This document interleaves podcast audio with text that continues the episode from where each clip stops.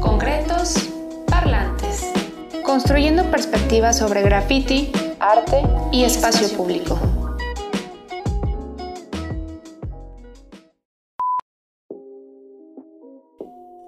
Para poder transformar una realidad, primero habría que imaginarla, ¿no? Un movimiento social o colectivo es un mecanismo de transformación social. Sí, no obstante debe permar previamente una homogeneidad de ideas en los individuos para que las acciones rindan fruto. Personalmente creo que a veces es complicado, o lo hacen complicado, entender la separación tanto de funciones como limitantes que llega a tener un mercado a un Estado. Si bien podemos adentrarnos en un sistema e intentar rastrear las piezas que podemos catalogar con fallos o errores, otra realidad podría golpearnos las narices cuando comprendamos que es quizás todo el, sistema sobre el que estamos montados el gran error. Cada 3, 5 o 6 años vemos compitiendo diferentes alternativas en busca de poder que se ostenta dentro de un Estado, cuando este mismo resulta más que limitado en una acción real. Lo importante no es la conservación del calor que nos ha brindado la chispa que encendió un movimiento, sino la fuerza que ha determinado mover, para bien o para mal, la estructura de un sistema tan complejo.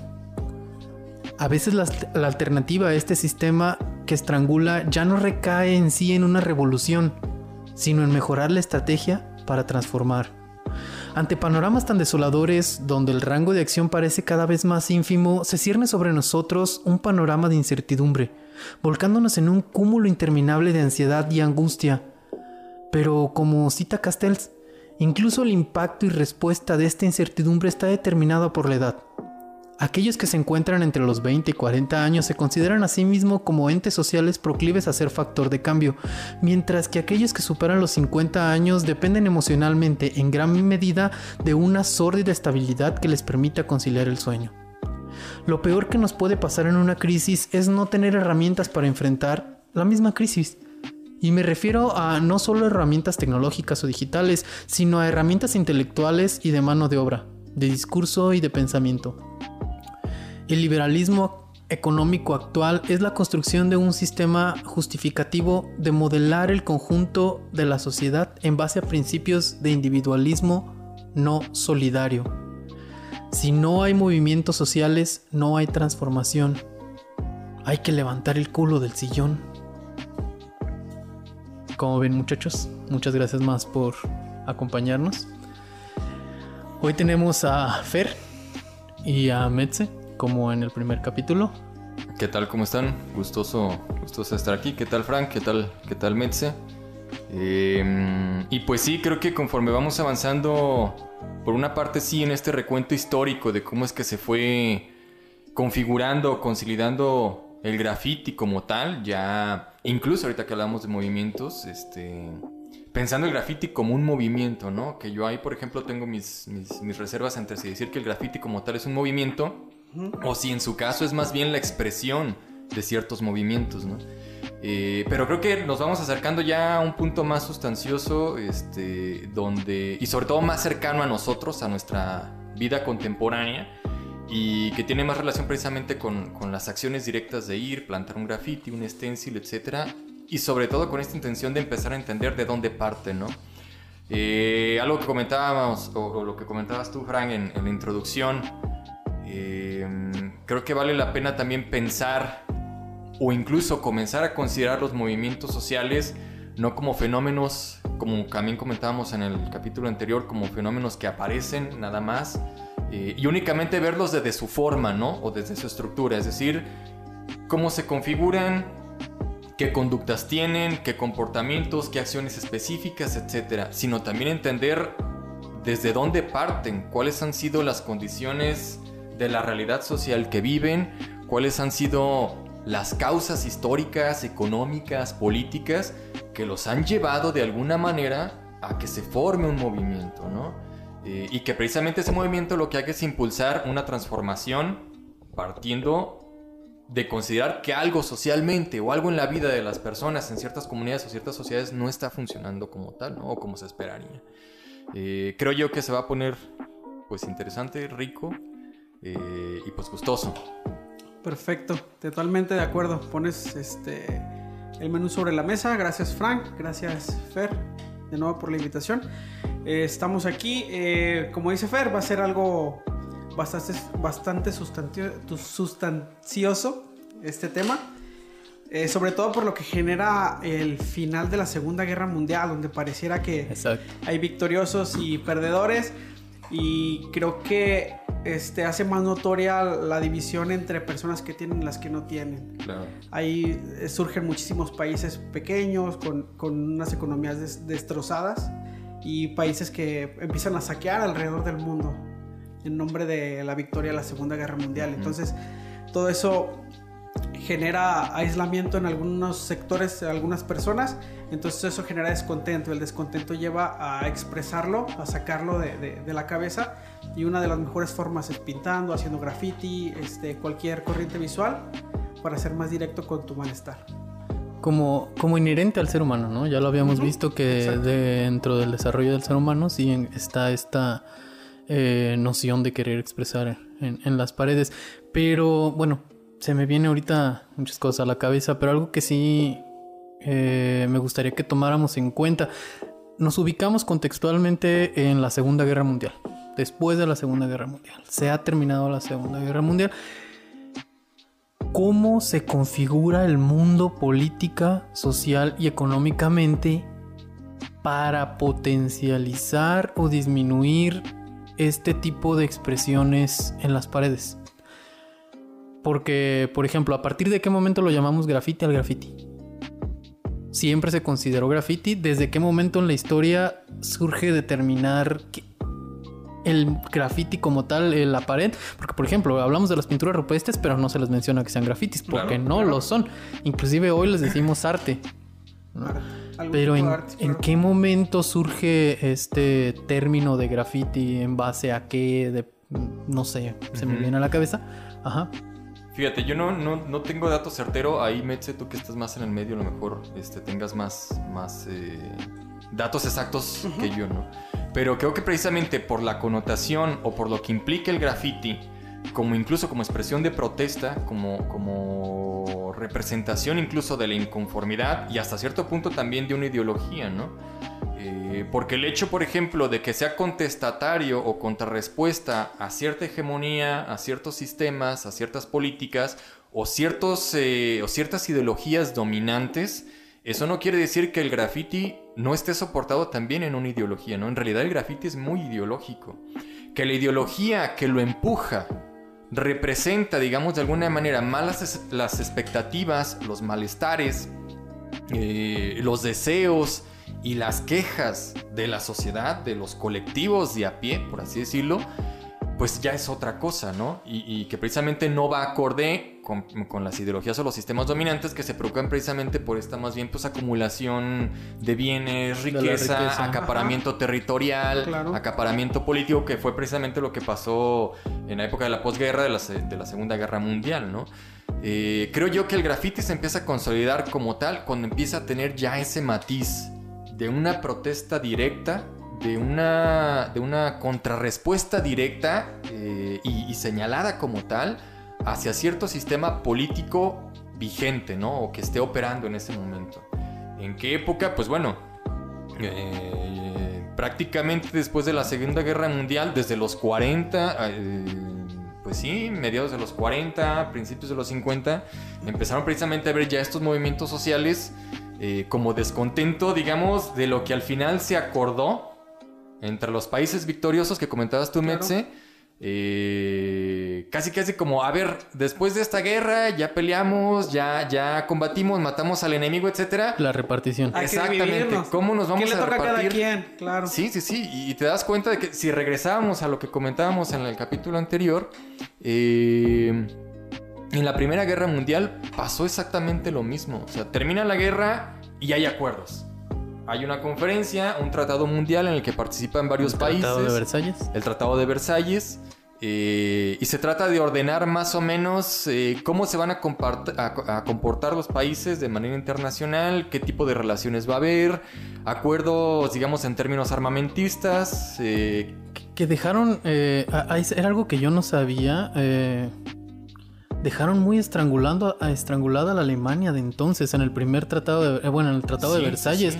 Eh, inclusive lo, lo, lo llegué a leer o lo llegué a ver en un documental que un reportero de Estados Unidos le advirtió al presidente, le dijo, mira, si el Tratado de Versalles sigue, no sé, un, reportero, alguien le dijo, a ver, si ustedes implementan este sistema económico de estrangular a Alemania económicamente para recuperar lo que invirtieron en la guerra, lo único que les espera es una venganza. Sí, Porque es un pueblo muy oprimido. sí, literalmente era un saqueo.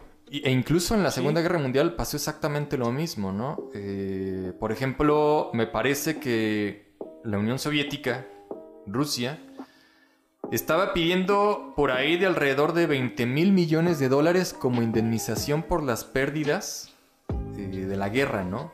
Y fue una de las cosas que se trataron también eh, en una de estas conferencias con Churchill, con, no me acuerdo quién era el presidente de Estados Unidos en ese momento, y Stalin, ¿no? de cuánto le íbamos a pedir o cuánto le iban a pedir a Alemania, ¿no? Em, Francia también no quedó así como que muy clara con eso. Rusia decía que no iba a ser suficiente. Estados Unidos, eh, pues lo que le, interesaba era recuperar y empezar a intervenir. Sí, o sea, ya más bien su interés era la intervención política y económica, precisamente, ¿no? Y sobre todo con los países que estaban cerca de Alemania, que no únicamente fue el territorio alemán el que se vio en conflicto, ¿no?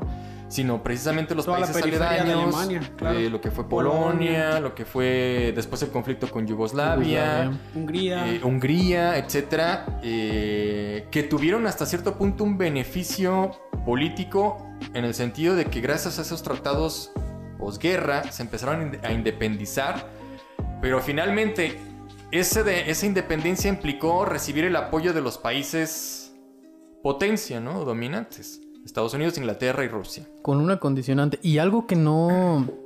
que también no solemos ver.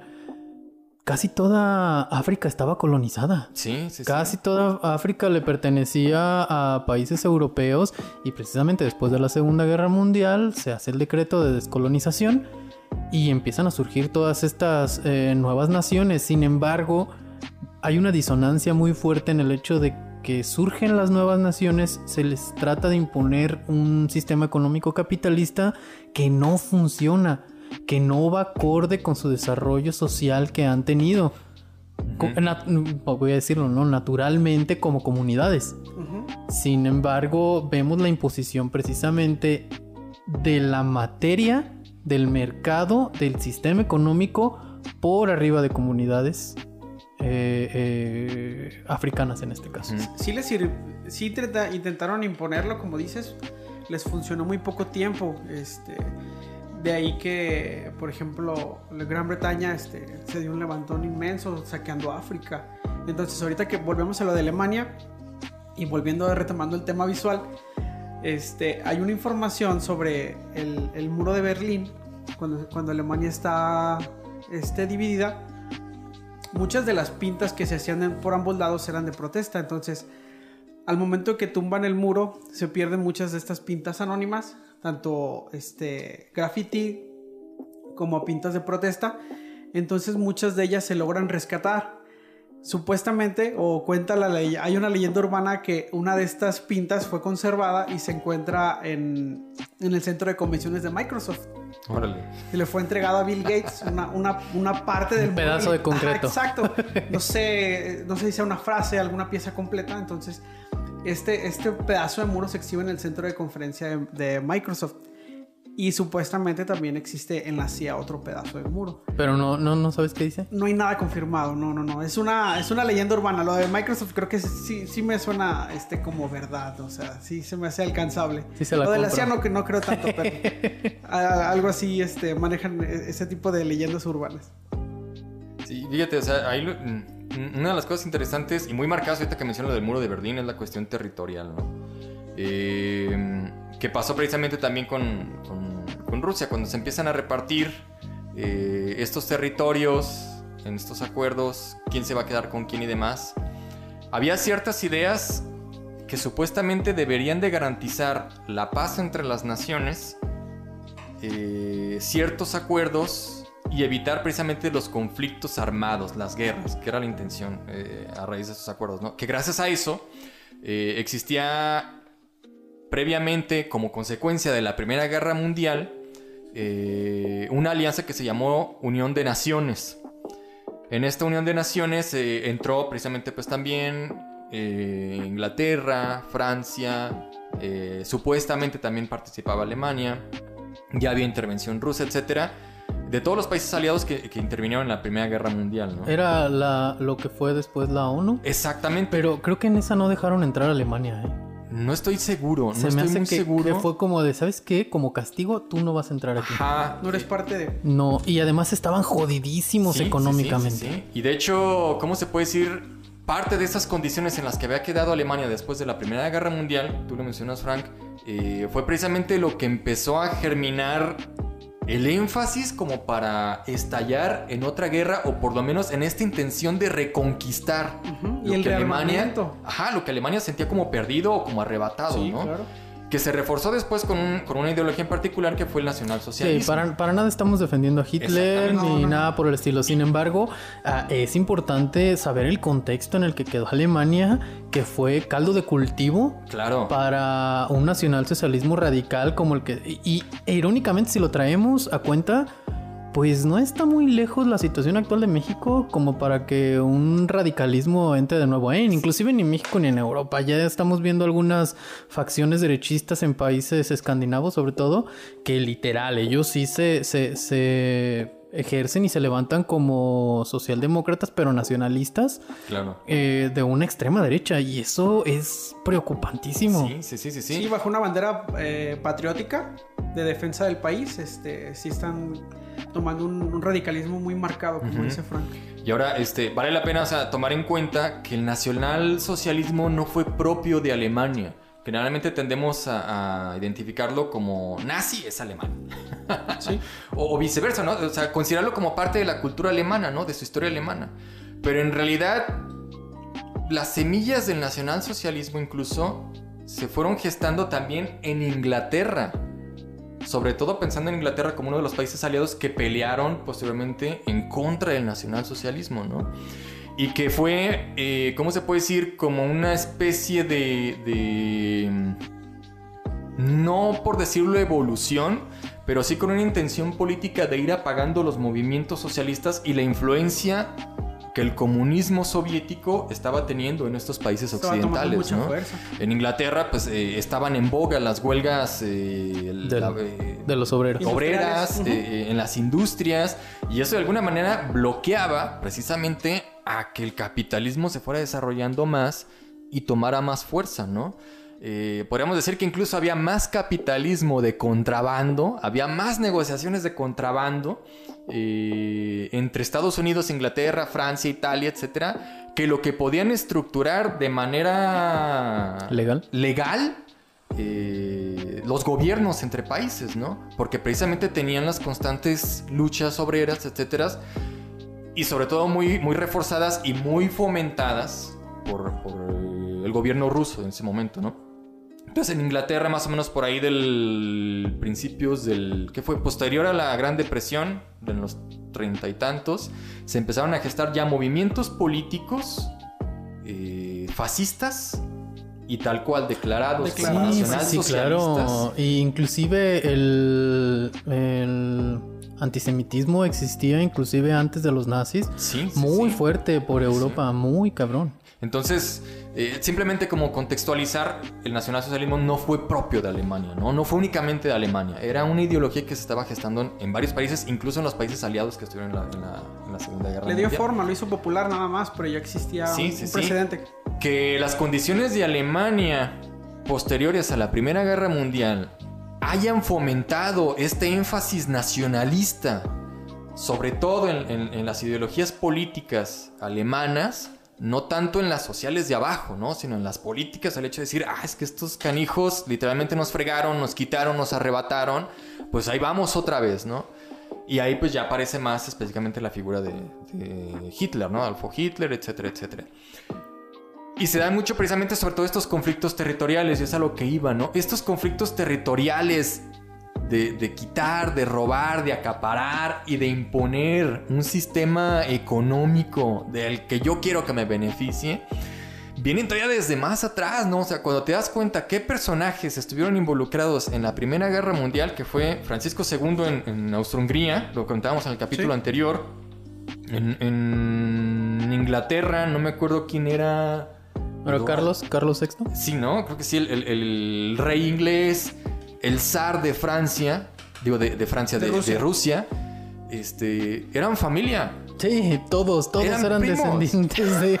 Sí, todos eran descendientes de. primos y eran, eran descendientes, precisamente de la reina Imperio Británico. O sea, y, y, son cosas que, pues, de plano, no, uno no tiene. Ya se habían repartido. Ya se habían repartido todo el continente. O sea, de, antemano ya había un acuerdo de que, ah, que, tú te vas para allá, tú te vas para acá, tú te quedas aquí en Inglaterra. Esto te toca a ti, eh, Rusia, esto te toca a ti, Austria-Hungría, qué sé yo. Y eran primos. Y había acuerdos entre ellos. Obviamente, como en cualquier familia. Hasta en las mejores familias. Sí, sí, sí. O sea, hay, hay broncas y, pues, ¿sabes qué? Yo quiero más, es que tú tienes más, etcétera. Literalmente, los conflictos de la Primera Guerra Mundial prácticamente vienen desde una descendencia de la época victoriana, ¿no? Eran, eran, eran bisnietos, creo, bisnietos de la reina Victoria. Entonces, desde ahí ya hay esos conflictos marcados con mucha anterioridad sobre la repartición de territorios, ¿no? Volviendo a la Segunda Guerra Mundial, eh, justamente se forma la ONU, eh, algo así como la intención de mejorar lo que fue eh, la Unión de Naciones, pero que en realidad fue más bien como un borrón y cuenta nueva. La Unión de Naciones en realidad nunca garantizó ni una seguridad internacional, ni acuerdos claros, nunca Pasó de largo su trabajo, nunca, nunca pesó, la verdad nunca pesó sobre los países. Ajá, y quedaron acuerdos muy al aire, que prácticamente cada quien hizo como quiso y que desató este, en, precisamente en los conflictos de la Segunda Guerra Mundial. ¿no? Nace la OTAN también, que precisamente ahí Rusia lo tomó como ya una amenaza una directa. afrenta. Exactamente, este, digamos, de los países aliados occidentales. Eh, el hecho de que crearan una institución o una organización que regulara, eh, digamos, los conflictos o los desarrollos militares, etcétera, entre todas estas naciones.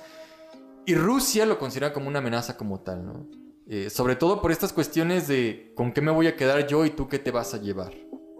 Eh, y a partir de ahí empiezan a generarse todas estas divisiones. Y algo muy semejante con respecto a lo del muro de Berlín que dividía Alemania Oriental y Alemania Occidental. Ajá. Que era la Alemania capitalista occidental y la Alemania Oriental que estaba más pegada a Rusia. Era parte de comunista. Sí, sí, sí, Este, al final lo que hizo Rusia fue, ¿sabes qué? No me incluyes en los acuerdos que se están tomando en estos tratados posguerra eh, únicamente te interesan tus fines capitalistas como para empezar a implementar un sistema político y económico como tal, lo que yo voy a hacer entonces es protegerme a través de mis fronteras. Sellarme. Sellarme, literal, ¿no? Y por ahí hay precisamente lo que le llamaban de, manera metafórica el muro de hierro, que fue la delimitación que hizo Rusia de sus territorios, ¿no? De su frontera eh, como tal, entre lo que correspondía a la Europa occidental y la Europa eh, oriental, más del lado asiático, ¿no? Y literal, se metió a los países más pegaditos a su frontera, que son los conflictos que todavía tenemos hasta ahorita con esos países, casi casi como pues como barrera de, defensa. De contención. Ajá, o sea, en, cualquier momento en el que quisiera ver una intervención de otro país, primero llegan esos pequeños países y ya, pues Rusia ahí hace, hace este, tal cual contención, ¿no? Pero sí, la mayoría de estos conflictos fueron precisamente por, por cuestiones meramente territoriales, incluso hasta familiares desde atrás, eh, y que desataron en estos detalles. ¿no? Y todo este tipo de problemas eh, da pie a la migración. Y la migración eh, es algo muy importante para las corrientes visuales, las, los movimientos visuales urbanos. En ese tiempo no sé si se le podría llamar así, pero sí este, nutre ese tipo de corrientes ese tipo de imágenes, ese, tipo de trabajos, la migración. Este, Estados Unidos fue una desembocadura de, muchísimos tipos de personas de diferentes países, entonces eso enriqueció, por eso se dio el movimiento del graffiti a final de los 60 este, y da pie a también otros temas como la migración de México a Estados Unidos, que también este, lo tenemos por ahí en la agenda. Sí, hay algo que, que ahorita, qué bueno que lo mencionas. Eh, yo tenía por ahí el dato. de desde 1740 y tantos, eh, un investigador, precisamente de las ruinas de Pompeya, descubrió los grafitis de Pompeya y ahí se empieza a generar el, el término graffiti. Sin embargo, bueno, nosotros contextualmente conocemos el boom neoyorquino de graffiti, pero hay que dejarlo bien claro, eso fue el boom del globalismo. Ahí eh, se ejerce una mercadotecnia que impregna a todo el mundo seguida de un proceso económico, pero el término graffiti, las expresiones se han venido desarrollando comunitariamente en ciudades. Ya lo vimos, ¿no? El, movimiento pasado. Y también algo mencionarme, qué, eh, bueno que mencionaste la, inmigración dentro de la historia del, capitalismo. Eh, recuerdo que se, configuraba mucho que en Inglaterra los que tenían el poder de capital hacían una triangulación de recursos. Mandaban sus, sus barcos cargados con dinerito a África. Mm. Llegaban a África compraban esclavos. De esclavos los mandaban a América. Esos esclavos hacían la extracción de recursos y el barco lleno de recursos materiales regresaba de nuevo a Inglaterra. Entonces de ahí ya te estás dando como una idea de la generación de movimiento que se, que, se hacía, ¿no? También eh, toda la descendencia de afroamericanos en Estados Unidos viene acompañada a un proceso capitalista de, extracción de recursos. Eh, me encontré el otro día un meme de la reina de Inglaterra que está dentro de las bodegas y están los lingotes de oro. Chingo se ven, ¿no? Todos amontonados y la está acompañando alguien y le pregunta, oiga Inglaterra, eh, oiga reina, ¿y este oro? Lo robé. Porque es gracioso, es gracioso, lo vemos, vemos el meme, pero güey, es real. La verdad, sí. O sea, neta, toda la riqueza que tienen fue robada. El negocio de las colonias. Y también mencionas, voy a cambiar ahorita eh, de, no, quizá no de tema muy brusco, pero por ejemplo en Estados Unidos, todo este movimiento de, de diferentes comunidades eh, me recuerda mucho después de la Segunda Guerra Mundial a cuando existe, después de la Guerra de Secesión en Estados Unidos, muchísimas comunidades latinoamericanas quedan anexadas al país. Mm. Y son precisamente las que empiezan a darle forma, junto con las comunidades de afroamericanos, a movimientos sociales que buscan una identidad. Exactamente. Y lo vi, hay, un, eh, no recuerdo exactamente tiene un nombre, pero tiene, no recuerdo cómo se llama, donde las comunidades de jóvenes mexicanos, pero estadounidenses de nacimiento, empiezan a conformar estos pequeños grupos entre ellos, pero de repente me, imagino, ¿no? el conflicto que te ha de dar que tu cultura, que tus padres hablen un idioma, pero que tú nazcas en un contexto donde no, compartes ni el idioma ni las costumbres. Y hay una no encajas. inclusive hay una diferenciación de, física muy diferente a, la conformación del estado. Entonces empieza a ver este tipo de movimientos pequeños los sutsuits los, eh, donde me llama mucho la atención el altercado eh, no me acuerdo cómo se llama. Roots ajá donde, el 7 de junio. En donde precisamente eh, tú tienes más datos al respecto. Eh, pues no sé si te refieres al altercado en Los Ángeles. Ajá. Un 7 de junio, creo que por aquí tengo el dato. Este, a, grosso modo, 7 de junio del 43 fue exactamente. Entonces, cuando comienza la migración a principios del siglo pasado, te estoy hablando, no sé, los 20, entonces estos jóvenes eh, cuando inicia la Segunda Guerra Mundial en el 43, pues ya tienen 15, 18, 20 años. Entonces, muchos de ellos se enlistan. Pero, como dices, no, no, encajan mentalmente, este, ideológicamente y culturalmente. Están en un país anglosajón, no, no encajan a pesar de que vienen de padres mexicanos. Entonces, ellos tratan de buscar una identidad propia. Empiezan a vestirse como lo veníamos platicando, con estos pantalones bombachos, los zapatos bicolor muy limpios, sombrero de ala ancha. Y comienzan a buscar una identidad, algo que, que los represente, que son americanos, pero también son parte mexicanos, ¿sabes? Entonces utilizan como base la vestimenta de los yaceros de los 20 de Nueva York. Estos pantalones eran muy cómodos para ellos para bailar, entonces también para, para ellos eh, es un distintivo, lo utilizan y empiezan a utilizar los abrigos, la camisa que se le conoce como lisa, el, sombrero que es el, famosísimo tando, entonces empiezan a utilizar todo este tipo de vestimenta para sobresalir de los jóvenes anglosajones. Al momento de que estalla la Segunda Guerra Mundial, pues sí hay un, aparte de que ya existía un racismo muy marcado por parte de la comunidad anglosajona de Estados Unidos, el país se vuelca totalmente, todos sus recursos se vuelcan para la Segunda Guerra Mundial. Entonces empiezan a enlistar este tipo de jóvenes mexicoamericanos que también son discriminados dentro del mismo ejército. Sí, claro, claro. Y ellos lo ven como una afrenta, el que ellos, ellos utilicen ese tipo de vestimentas y de ropa, cuando todo debería ir destinado hasta las telas para el ejército.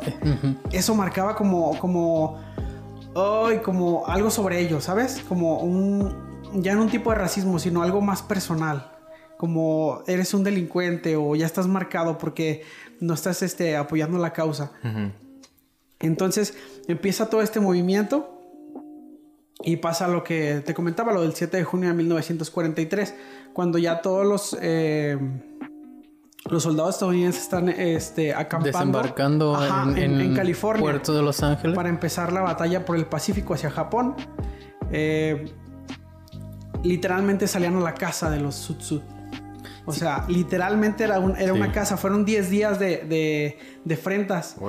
por, si tú te encontrabas a, un chicano de, ese tiempo, tú lo golpea, eh, ellos lo golpeaban y le rompían su, su, ropa, lo dejaban tirado desnudo en la calle. Entonces, fueron 10 días. Este, así está, así está la información. Fueron 10 días en los que fue una literalmente una guerra civil ahí en, en California. Y a partir de esa afrenta ya se le ya estaba estigmatizado ese tipo de, personas. Ya eran eh, considerados delincuentes para la autoridad. Y de hecho había una construcción social en base a que el país, bueno, estamos en guerra, estamos en, la intervención de, la guerra de Japón. Eh, todos los productos manufacturados iban enfocados a la guerra. Entonces existía dentro de la Unión Americana esta visión de que, bueno, trabajamos para la guerra. Si tenemos un poquito más, va a la guerra para apoyar este nacionalismo, este, eh, vamos a apoyar a los a este patriotismo. Eh, esa es la palabra, palabra correcta. Y de repente llegan estos jóvenes mexicanos que ni siquiera pertenecen a nuestra cultura y empiezan a utilizar este tipo de pantalones donde hay un excedente de tela. Era visto como un, oye, no mames, estamos, se supone que estamos, se supone que estamos en crisis, se supone que tenemos que aportar todos y de repente tú empiezas a utilizar la misma ropa. Eh, eh, demasiado holgada, donde tus trajes están saliendo muy caros a nuestra nación, estás levantando demasiado la voz y sí, no recordaba ni siquiera la fecha, qué bueno que, que, la mencionaste, pero sí marca un parteaguas dentro de, la historia y se, visibiliza más este tipo de grupos en Estados Unidos. no era tela común, era tela eh, sí, sí, sí, de buena manufactura, vistosa, entonces todo eso aporta lo que dices. Eh, no, adelante, adelante. Y me gustaría preguntarle a Fer, ya que, que mencionas esta construcción de los jóvenes y como una perspectiva más psicológica, ¿cómo es o cómo se configura psicológicamente dentro del joven nacer extraño a un contexto. Sí, sí, es casi, casi como, como sentirse paria, por así decirlo, ¿no? Sobre todo este, en, un contexto en el que el patriotismo como tal se, exacerba mucho, ¿no? Eh, y precisamente no se diga con, con, los conflictos bélicos, que fue precisamente también lo que pasó en los movimientos eh, que respondieron a la guerra de Vietnam, eh, o a la guerra con Corea, etcétera. ¿no? Siempre que hay un conflicto bélico se tiende a, enfatizar mucho esa parte patriotista de decir es que nuestra nación está peleando por los demás. Necesita tu nación. Ajá, por algo así, ¿no? Esto de, de... We want you, el famoso We want you. Hasta la fecha sigue funcionando. Y, hasta, y hasta, hasta la actualidad sobre todo Estados Unidos es uno de los países más, más patriotas como tal, ¿no? Y la gente se casa con ese patriotismo, ¿no? Sí. Eh, y, por ejemplo, que, un joven latinoamericano nazca en un país que es extremadamente patriota con sus raíces, con, su, con su ideología, con su lengua, etcétera, con su cultura, pues lo más probable o, lo más natural hasta cierto punto sería sentirse excluido, sentirse que no perteneces a esa patria, es decir, esa patria no es tuya, ¿no? Eh, hay un artículo muy, muy interesante que se lo voy a recomendar. Eh, lo consultaba yo precisamente viendo eh, un poquito esto de que, bueno, ¿cómo, cómo, es, ¿cómo rayos es que surgen los movimientos sociales? ¿De dónde parten? y cómo de alguna manera empezar a entenderlos un poquito más desde su raíz, ¿no? Hay una investigadora que se llama Marisa Revilla Blanco. Eh, ella publicó un artículo desde el Centro de Estudios Sociales en Valparaíso, en Chile. Eh, si lo pueden consultar, pues yo se lo recomiendo, creo que les puede dar un norte. No es específicamente relacionado al graffiti, pero sí, por ejemplo, te da un norte de cómo es que surgen estos movimientos y de qué manera también el graffiti funge como parte de, las acciones sociales o de las acciones comunitarias de los movimientos como tal, ¿no? Eh, el artículo se llama El concepto de movimiento social, acción, identidad y sentido, y precisamente ella habla de un concepto muy particular que es la incertidumbre. Eh, habla precisamente de la conformación tanto de los grupos sociales, de los movimientos sociales, pero sobre todo de la identidad como parte de una construcción social. Eh, y el hecho de considerarlo como parte de esa construcción social involucra eh, ver todo el contexto en el que se germina, ¿no? Estamos hablando desde sistema político, dogmas, eh, la cultura, la lengua tiene mucho que ver, etcétera, ¿no? Y que a fin de cuentas, incluso la realidad social, la realidad social como tal, en cuanto conflicto, y que eso a fin de cuentas es lo que determina o de alguna manera empuja a ciertas personas, a ciertos grupos de personas, a sentirse en un estado de incertidumbre de no saber quién soy o a qué pertenezco, ¿no? Y de alguna manera también esa incertidumbre de, bueno, ¿qué viene después, no? Vivo en una realidad conflictiva, no sé a dónde voy. El hecho, por ejemplo, de que vivas en pobreza, el hecho, por ejemplo, de que vivas eh, eh, en estado de marginación, el hecho de que no logres tener una identificación con una patria con una nacionalidad o con una cultura, etcétera, de alguna manera te lleva a, sentir la necesidad de reestructurar esa identidad, ¿no? Hay dos vertientes que ella, que ella expone, que es una identidad individual, en su caso, y una identidad social, ¿no? Podríamos decir que a fin de cuentas todos podemos definirnos nuestra propia identidad de manera voluntaria eh, y elegir eh, por dónde darle, hacia, hacia, hacia qué tipo de sociedad apostarle, qué tipo de cosas sí consumir, eh, qué sé yo, ¿no? Decisiones muy concretas que determinan tu estilo de vida, por así decirlo, ¿no? Incluso ella ponía un ejemplo con el hecho de votar. Tienes dos o tres partidos de tales ideologías, etcétera, y vas y ejerces tu voto, ¿no? Y ella expone y dice, bueno, es que en realidad el hecho de ejercer un voto no es tanto la manifestación voluntaria del hecho de ir a votar. Yo, fulanito de tal, tengo mi derecho de votar, voy y voto por tal fulanito, ¿no? Porque puedo votar. Sí. Sino por lo que hasta cierto punto en una identidad colectiva eso te representa. Digamos de alguna manera como como un sostén a la ideología que le estás apostando. Y no es tanto en el hecho de decir voy y ejerzo mi, acto voluntario de votar, sino voto porque esto representa que pertenezco a cierta comunidad. Eh, voto porque votar por fulanito, votar por tal partido representa el hecho de empujar lo que los pobres necesitamos o lo que los marginados necesitamos, etcétera, ¿no? Y de alguna manera esto se va, se va configurando en esta identidad eh, social, ¿no? Eh, y que a fin de cuentas es lo que le va a dar el sentido o el significado a los movimientos que se configuren como tal, ¿no? y aquí vale la pena hacer una diferenciación eh, entre lo que sí se puede decir como un movimiento, entre lo que a lo mejor es una acción concreta de un movimiento y lo que representa a lo mejor una expresión tal cual de un movimiento. ¿no? Eh, algo que comenta esta investigadora, eh, Marisa Revilla, es precisamente que en general tendemos a considerar movimientos, actos concretos como protestas, como el graffiti, como una manifestación, etcétera, ¿no? decimos, bueno, es que eso es un movimiento social. Pero un movimiento social implica algo todavía más profundo y que tiene que ver precisamente con esta reconfiguración o las expectativas que tiene cierto grupo social de reconfigurar la realidad en la que está viviendo. Y no es únicamente el hecho de ir y hacer una manifestación, sino lo que la manifestación en su momento representa como la posibilidad de cambiar, reestructurar, resignificar eh, el sistema en el que yo vivo y en el que participo como parte de esa comunidad, ¿no?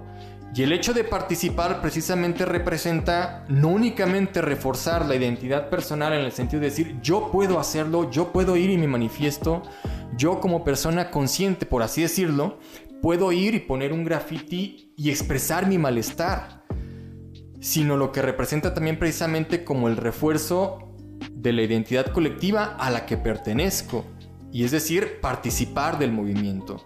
Yo formo parte de, yo soy participante de, yo, este, digamos, pertenezco a un grupo chicano. Eh, y a partir de ahí yo configuro esta identidad y entre más me involucro, entre más participo, dábamos el ejemplo anterior, eh, en el capítulo este, anterior de, de Chas, eh, y sobre todo veíamos esto, ¿no? Cómo los grafitis también fungían como representaciones de la identidad, incluso de la territorialidad de los grupos, de las pandillas, etcétera, ¿no? Creo que era lo principal. su bandera era eh, su vestimenta, su calor, empezaron a desarrollar un lenguaje nuevo. Exactamente. Este, el Spanglish. Entonces eh, empezaba todo ese tipo, a, crecer ese tipo de, de, movimiento que también pues manejaba un descontento un tipo de, eh, era un tipo era un, grupo segregado entonces lo que pasa después de, la prohibición ya no te podías vestir como, como pachuco como un sud este de ahí empiezan a generarse las pandillas en Los Ángeles. Exactamente. Se desintegra ese grupo, perdóname, se desintegra ese grupo y ya empieza a haber pequeños grupos, sobre todo en el este, donde empiezan a salir las pandillas ahí empiezan a desarrollar otro tipo de lenguaje visual, lo que hablamos el, el, el, episodio pasado de las letras de bloque, eh, las letras un poco más estilizadas a lo chicano, entonces ahí empieza a efervecer las pandillas de Los Ángeles, que fue un verdadero problema en los 80s. Y, por ejemplo, llamas a las pandillas latinoamericanas eh, en el este de Los Ángeles, por ejemplo, pero en esencia, bueno, no sé, quiero entenderlo así o si me equivoco ya, ya me corregirán. Para el graffiti no hay una, hasta posterior, bueno, ya posterior, pero en principio hay una identificación, hay un proceso de crear identidad hacia la comunidad hispana. O sea, no, no directamente hacia la pandilla. No.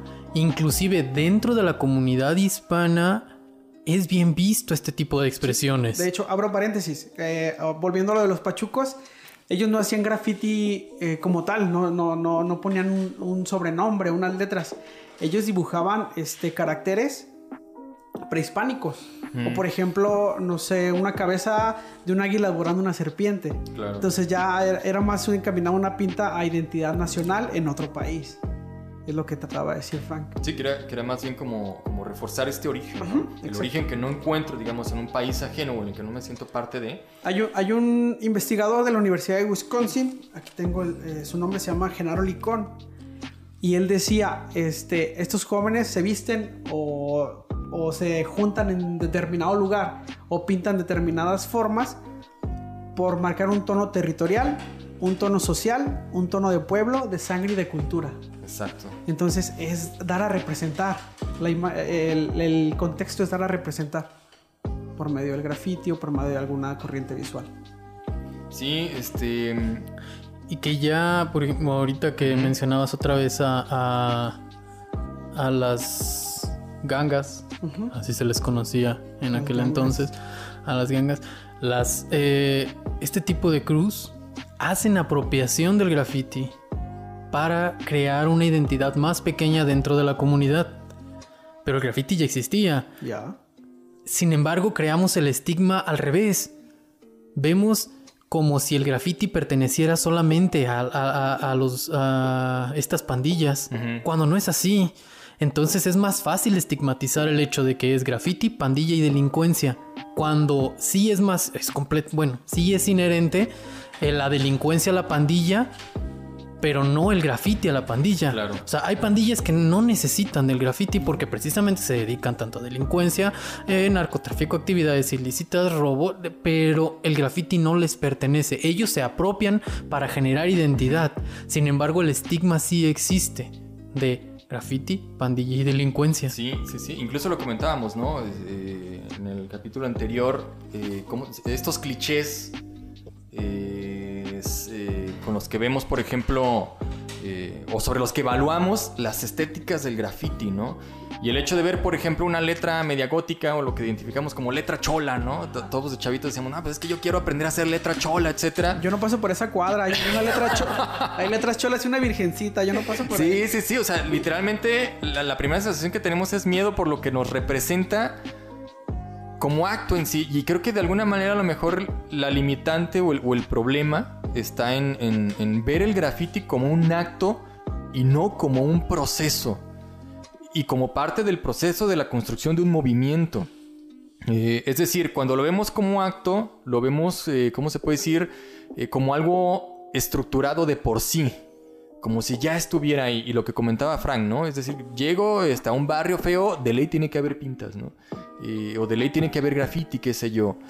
Y el hecho de que hay un graffiti lo relacionamos automáticamente con el acto delincuencial o, pandillero, transgresor de es que marcó ahí, ¿no? Eh, o incluso en las manifestaciones actuales recientes que hemos visto, el hecho de que alguien vaya y pinte sin siquiera detenernos a ver el mensaje o el contenido o el proceso que llevó a que tal persona eh, que participa, exactamente, que participa de un movimiento haya tomado la decisión de plasmar ese graffiti, automáticamente decimos, haya puesto lo que haya puesto, que haya rayado el monumento es un delito nos quedamos en el acto estructurado, ¿no? Como tal, y hasta cierto punto, en base a lo que institucionalmente eh, ya está especificado como lo que es un delito, como lo que es un, acto vandálico, ¿no? Y creo yo que ahí está el conflicto. Algo que a mí me, hace mucho ruido, por ejemplo, a lo mejor voy a, brincar un poquito haciendo este paréntesis, eh, es estos concursos eh, digo, voy, a, voy a desatar un poquito a lo mejor la polémica. Que ni concursos, que ni concursos son. Que, ah, que, ni concursos son. Ese es el detalle, ¿no? En primer lugar, sí, es concurso. Sí, pero. hay uno primero, segundo y tercero, sí es concurso. Ajá. Primero, segundo, tercer lugar, hay un factor económico, es concurso. Claro, o sea, y, y la intención no es, ¿cómo se puede decir? Desprestigiar desprestigiar, digamos, el impulso que se le dé a la actividad creativa, artística, etcétera, por, eh, de ninguna manera, ¿no? Al contrario. Pero lo que sí conflictúa un poco es ver precisamente este proceso por el que de alguna manera se trata de estructurar o de institucionalizar algo que siempre ha pertenecido a la sociedad y que siempre ha estado en las calles, en las comunidades. En todas las comunidades, de todos los estratos. De toda la historia. Exactamente, y que es parte de, los procesos de construcción de los movimientos, de las comunidades y de la identidad de las comunidades. Al ver un graffiti lo que ves es precisamente identidad, lo que ves es precisamente, y en muchos casos, lucha, movimiento, participación. Cuando mencionabas lo de, güey, con las paredes no, con los monumentos no, o sea, vemos el acto transgresor. ¿Qué es la intención?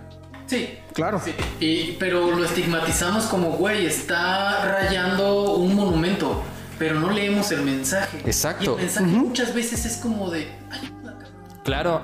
Lo interesante de estos mensajes es que cuando te detienes y los empiezas a machacar y analizar un poquito, te llevan precisamente a ver y a, y a pensar en estos procesos, ¿no? Y a darte cuenta de dónde sale. Y entonces no únicamente visibilizas el graffiti, no únicamente ves la manifestación o la protesta de tal día, tal hora, en el Palacio de Gobierno, por ejemplo, eh, sino ves precisamente todo el desarrollo contextual, social, político, e inclusive histórico que hasta esta fecha ha hecho que todas estas condiciones se configuren, se, ¿cómo se dice? Eh, se sincronicen de manera que, que estallen o germinen en un movimiento. Y que para ser evidente y que el movimiento se visibilice, lo más práctico o lo más lógico es precisamente hacerlo en el espacio público, donde nace, a donde pertenece. Donde tiene que estar. Exactamente. ¿Y cómo lo haces? Interviniendo ese espacio público. Sí, mucha gente indignadísima por el monumento. a veces no saben ni quién es. Sí. Entonces ni siquiera investigaste quién es y ya, ya, ya te sientes indignado, te están maltratando tu ciudad. Bueno, pues a final de cuentas el graffiti es eso. Y hago paréntesis a, donde volviendo a lo de las pandillas. A veces uno como grafitero, eh, pues tomas un sobrenombre, buscas personas que hagan lo mismo que tú. Eso te nutre. Y si, si, te juntas con más grafiteros, mejoras tu estilo, eh, ves diferentes corrientes. Entonces, te juntas con otras personas que hacen lo mismo que tú por gusto. Y por lógica se van a juntar en un lugar. Entonces ya, ahí, ya eres una pandilla esos pandilleros que están en la esquina. A lo mejor ni consumes droga, ni fumas, ni tomas. Simplemente te gusta pintar. Pero ya estás en un punto con eh, jóvenes de tu edad y ya eres una pandilla. Claro. O, puede haber una, eh, lo comentábamos eh, el primer capítulo, puede haber una persona que le guste hacer graffiti, no por, no por vandalizar, simplemente porque le gustan las formas, los colores, el utilizar un spray, ¿sabes? Entonces a lo mejor esa persona no pertenece a una pandilla, no, no, no delinque, pero ya para ti es, es alguien menor. Es, es, algo menor, es algo que, que, que, está mal, es un chavo que está mal, ¿no? Entonces, es quitarnos ese estigma. Pues, sí, y es algo que se da, y es algo que se da en ambos sentidos, porque por ejemplo, nosotros los, ahorita la perspectiva es desde afuera, pero también como perteneciente lo veo incluso desde adentro, donde hay movimientos sociales que no ostentan o no ejecutan el graffiti de manera, no, eh, vamos a decirlo, cotidiana, pero en algún momento toman esta herramienta y hacen uso para invadir el espacio público e inclusive a veces es, y le voy a tirar un poquito hacia los grafiteros, es mal visto que se apoderen de el graffiti para hacer el llamado. Y en este caso, no sé, grafiteros de la vieja escuela que es como de, güey, ahora ya todo el mundo hace graffiti. A ver, güey, el graffiti no te pertenecía. Tú lo utilizaste, tú lo utilizas, tú lo desarrollas, sí desarrollas un lenguaje estilístico quizás precisamente más elevado, no, no quiero decir más elevado, sino hay un desarrollo, tal cual. Claro. Pero eso no exime de que otro tipo de comunidades, otro tipo de juntos, eh, conjunto social también haga utilización del graffiti sin hacer este desarrollo estilístico de colores o de letras o de corrientes, de, corrientes. de exponentes contemporáneos. Nosotros tuvimos a lo mejor una escuela más, más básica, pues empezamos rayando en la segunda mitad de los noventas, entonces también ponerte en ese contexto de no, ahorita ya el graffiti este es esto, es lo otro, pues no, mentalmente ubícate y date cuenta de que los tiempos van cambiando, las, las formas van tomando diferentes caminos, diferentes sustancias. Entonces, pues ellos tienen los, los personas que hacen graffiti eh, o están empezando el graffiti, pues toman las herramientas que tienen. Mm. Facebook, Instagram, cámara. Nosotros no la teníamos. Eh. Nuestro, mejor, eh, nuestro mejor escaparate eran las bardas. Y no tienes que conocer a Banksy o Blake Rat para agarrar una lata y empezar a hacer graffiti. Tampoco te estamos diciendo que agarres una lata y vayas inmediatamente a hacer graffiti. No, sí, pero... Practíquenlo. Pero, oh, pero a lo que me refiero es que no tienes que tener un arraigo histórico con, el, con un movimiento grafitero para empezar a hacerlo, exactamente, ejercerlo. Exacto, o sea, es decir, en un movimiento, en un movimiento social, no todos los que rayan son grafiteros y son grafiteros ya de, de, con mucha experiencia, qué sé yo. Mencionábamos, algunos los identificas por el manejo, ¿no? Que tiene ya del, control de la lata, etc. Y dices, órale, este güey sí sabe, sabe a lo que, lo que está haciendo, sabe eh, conoce, es parte del, nicho, digamos, ¿no? Sin embargo, volvemos a lo mismo, ¿no? O sea, un movimiento... Tuvo un dominio, tuvo un dominio técnico del aerosol como herramienta. Ajá, exactamente. Pero en este caso, el, el graffiti como expresión se convierte más en eso, en una herramienta que un movimiento social, en un momento específico, puede utilizar precisamente eh, a manera de protesta y también precisamente como parte de los discursos que el movimiento social también expone al exterior, ¿no? Así es. Es, negarle a un movimiento social que no haga graffiti es como decirle a una persona que tiene un conflicto que no hable. Es decirle. Que se quede callado. Ajá, o sea, es decirle a alguien, ¿tienes un problema? Este, no, pues mira, es que. Guárdatelo. Ajá. es tu problema, es tu problema. Cállese. y esto, oye, y esto da pie a. Perdóname. Y esto da pie a. Eh, puede ser otro capítulo, inclusive. Que es el Ah, arte urbano. Sí, claro que Sí, exacto, ¿no? y precisamente ahorita lo que vemos con muchos de estos, de estos concursos, para, para retomar el paréntesis. Ahí disculparán. Eh, pero sobre todo con la intención de enfatizar esta parte de, de, lo estructurado, lo institucional y lo que realmente surge como un proceso social o como una reconstrucción social, ¿no? Eh, y es el hecho, por ejemplo, digamos, eh, en estos concursos en los que se trata de fomentar el arte urbano, cosas por el estilo, es tratar de tomar de alguna manera algo que pertenece al espacio público y limitarlo completamente. Porque lo fomentas, lo, representas, lo realizas, pero bajo ciertas limitantes que van acorde a lo que para un sistema de gobierno eh, beneficia, ¿no? O por lo menos. Correcto. Ajá, o que por lo menos no le representa una agresión. Y de alguna manera esto es precisamente, eh, para, desde mi punto de vista, es casi casi como un arrebato. O sea, es tratar de... Eh, si de alguna manera tratas de, callar de, este, estas expresiones de graffiti, decir es que está mal, no lo hagas. Y es que mm, se me, se me figura las marchas las marchas que van y les asignan un solo carril.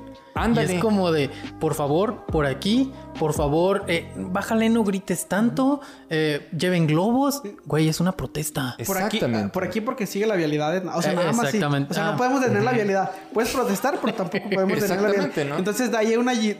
Por ejemplo, vamos a, los concursos otra vez. Es una disyuntiva. Como dices, totalmente de acuerdo. Es, es, es algo que limita el potencial o lo que pretende ser el graffiti. O sea, es, a fin de cuentas sectorizarlos, ponerle ciertos patrones desde los cuales se haga, de alguna manera diciendo, a partir de aquí el arte urbano va a ser como este. Ya lo traes, ya lo traes, suéltalo. Este, y, y, Desembucha. ¿A, qué te refieres con ese concurso? De, institucionalizarlo, ¿no? Y, de alguna manera, este, ¿cómo se dice? Eh, el hecho, por ejemplo, de decir a partir de aquí, o, esta va a ser la primera galería urbana de arte urbano, si es como es una mentira. no, ya, utilizarlo como eh, galería de arte urbano. Históricamente, históricamente, las calles, las ciudades siempre han sido una tremenda galería de expresiones, por decirlo también, sí de arte, pero sobre todo también de graffiti como parte de las manifestaciones o como parte de las expresiones de movimientos sociales. O sea, decir que a partir de ahí ya se va a hacer una galería de arte urbano y todo lo que hay en las calles, ¿qué? Y todo lo que dicen los, y no solo, y los murales de las calles, ¿qué? Y no solo hay graffiti, ¿eh? O sea, por ejemplo, si, si uno va a la calle, no solamente hay graffiti eh, gráfico, hay banda poniendo esculturas interviniendo el espacio público. Hay gente de teatro de danza que hace también intervenciones y happenings. Hay banda, el que se para y toca música en la calle está haciendo apropiación del espacio público. Exactamente. Y, a eso iba precisamente, ¿no? Aunque nos cague Flor Amargo. está en su libertad y está en su derecho. Puede gustarte o no, pero ya es cuestión de espacio público. Exactamente, ¿no? Y, cómo se puede decir, dentro de ese espacio, parte de, lo que maneja Marisa Revilla en, este artículo eh, es precisamente, eh, ¿cómo se puede decir? La generación de incentivos o de beneficios sociales que los movimientos también generan o producen. Eh, ¿A qué se refiere con esto, no? Eh, hablando precisamente del reforzamiento de las identidades colectivas, digamos que de manera lógica, por así decirlo, eh, entre más participas en un movimiento, más te sientes parte de, más eh, beneficios sientes en tu persona en el sentido de que sientes que estás alcanzando algo que sí va a beneficiar a la comunidad, pero también te va a beneficiar a ti en lo particular, por una parte, es decir, el alcance de los objetivos de movimiento, y por otra parte, em, el beneficio durante el proceso. Y es decir, la manera en que la persona o, los participantes se van sintiendo cada vez más y más y más involucrados y también más importantes en el movimiento, ¿no? Y mucho tiene que ver precisamente con esta apropiación del espacio público, porque precisamente ahí es donde los productos o los beneficios de los movimientos se crean y se construyen en el espacio público. Y el graffiti o el stencil o todas estas expresiones gráficas son prácticamente eh, estos productos o estos eh, contenidos que los movimientos generan para retroalimentar el movimiento y sobre todo finalmente a la sociedad en general, ¿no? Eh, de alguna manera el graffiti lo comentábamos con el recuento histórico que hicimos en el capítulo anterior. las expresiones gráficas desde las pinturas rupestres de lo que han funcionado es precisamente como una representación simbólica. Tienes el, signo, el animalito, eh, una mano, cuando hablamos precisamente de esto de la mano, eh, de, plasmarla a manera de stencil, con esta intención de reafirmar la existencia propia, etc. Algo similar fungen, y, tú me reforzarás o, me corregirás ahí, Metze, de alguna manera el, el, graffiti tiene una función similar y que es precisamente estar reforzando estos contenidos, estas ganancias eh, en cuanto a identidad, sí, en cuanto a logros y en cuanto a expectativas que se van germinando con el proceso de estos movimientos sociales. Y el hecho de que tú vayas a la calle y veas el graffiti y te detengas y analices el contenido, hay un reforzador, una, sí, del mismo movimiento por el hecho de que tú lees el contenido, es decir, el movimiento comparte el contenido, comparte los matices, y por otra también la identidad y la integración de quien lo lee al mismo movimiento, en el sentido de que también te sientes parte de, eh, desarrollas ese sentido de pertenencia como yo también comparto esa idea o yo también protesto como este cuate, ¿no? Y se puede oír muy bonito, pero también, por ejemplo, me imagino a un mocoso que de repente se le ocurre rayar una suástica. Digo, es muy estúpido, pero... Güey, sí funciona así. O sea, si llega otro, otro participante urbano y ve la suástica y de repente también en sus entresueños ahí se le ocurrió creerse nacional socialista, va a decir, güey, estúpidamente, pues, pero sí, los hay. O sea, sí hay este tipo de expresiones. Así como también te puedes encontrar eh, la hoz y el martillo y sentirte marxista o sentirte socialista pues así lo, existe en la interacción urbana, ¿no? En el espacio público. Exactamente, sí. Incluso... Existía un crew aquí en Guadalajara, no sé si todavía exista. Eh, aquí en Guadalajara pintaban TVK y ponían TVK y ponían una esvástica. Órale. Nunca conocía a un TVK, no sé si eran arios o, no lo sé, la verdad. Y nunca entendí por qué ponían una esvástica, pero si era como más famoso el, eh, ah, ellos ponen eso que la calidad con la que pintaban. Entonces, claro, funcionó el mensaje, ¿no? Sí, incluso, digamos, hasta, hay diálogos. en las mismas calles uno puede ver este diálogo entre, entre estos grafitis. Eh, algunos que se soportan unos a otros u otros que precisamente fungen como, como pues contrarrespuesta, qué sé yo, ¿no? Quiere salirse de las calles, métase un baño público y ve el diálogo que hay en la pared también. Todavía lo hay. Sí, sí, sí, sí. sí. En las bancas de la secundaria, de la prepa, de la universidad, hay un diálogo ahí entre la gente que está marcando. Un pique, pregunta, respuesta. Sí. Y precisamente Puto yo. Ah, digo, ¿no? ¿Qué? Puto el que lo lea. Puto el, que, lo lea, ¿no? Famosísimo. sí, sí, sí. O sea, eh, hay un autor eh, que, menciona también esta, esta investigadora, Maritza Revilla, que es este, Alain Train, no sé, no sé exactamente cómo se pronuncia, pero que precisamente trata, si a lo mejor un poquito más eh, limitada la perspectiva con respecto a los movimientos sociales, vistos más como acto, no como proceso. Pero que hace énfasis precisamente en esta parte del espacio público, ¿no? De la actuación que los movimientos sociales tienen en el espacio público. Y literalmente lo dice, los movimientos sociales toman se apropian, resignifican, amplían y diversifican el espacio público. Y creo yo que ahí el graffiti tiene un papel pues bastante importante, ¿no? Porque a fin de cuentas tú puedes ver una protesta, una marcha, un acto, un meeting, etc. Y ese, ¿cómo se puede decir? Temporal, momentáneo. Eh, dura un día o tres días de protestas, etc. Tiene un tiempo. Pero el graffiti que se queda a lo mejor en, una calle, en un monumento, etc. Es decir, puedes ver grafitis que tienen años ahí, ¿no?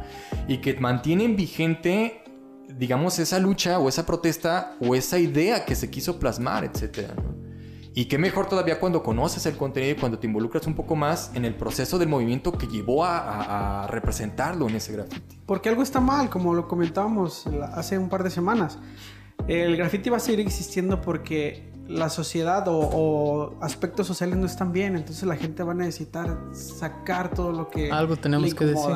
Eh, volviendo a eso de los concursos y eso, es, es, la estrategia, entre comillas, del gobierno para... No, no, quiere decirlo, Fer no quiere decirlo, pero yo creo que tú, tú te diste cuenta que acaba de salir un concurso eh, de parte del Traza, Traza, Jalisco. No le estamos tirando bandas, si se quieren, si quieren participar, si quieren inscribirse adelante. La neta, yo, yo cuando, cuando me lo mencionó Fer y vi como la, convocatoria. Las eh, bases. Las bases. La neta, voy, a ser sincero, cuando lo vi pensé que iba a ser como de ven y raya gratis.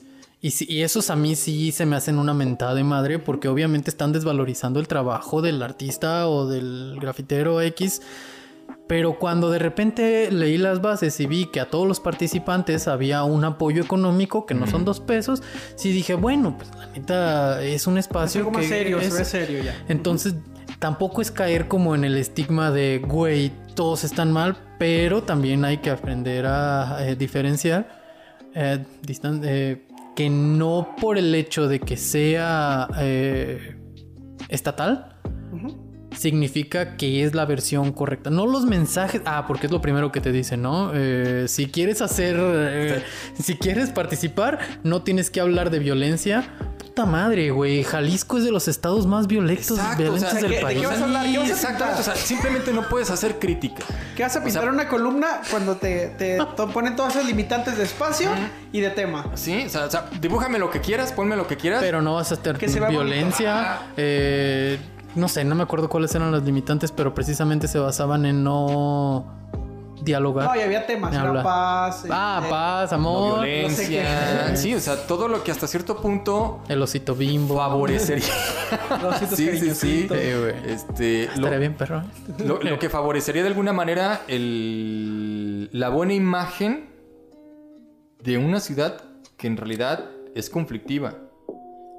Y hasta, y hasta cierto punto literal, o sea, no es desprestigiar, volvemos al mismo, no es desprestigiar ni el trabajo de los artistas que van a participar, ni el fomento a la actividad creativa y artística, pero sin notar el grado hasta cierto punto de enmascaramiento claro. de los conflictos, de las problemáticas que existen y que son vigentes en la ciudad. Y que de alguna manera el hecho de que te limiten a, decir o a tocar ciertos temas con cierto matiz hacia cierta dirección es literalmente decirte esto es lo que quiero que veas y esto es lo que quiero que vea la gente de la ciudad, no lo que está en el barrio.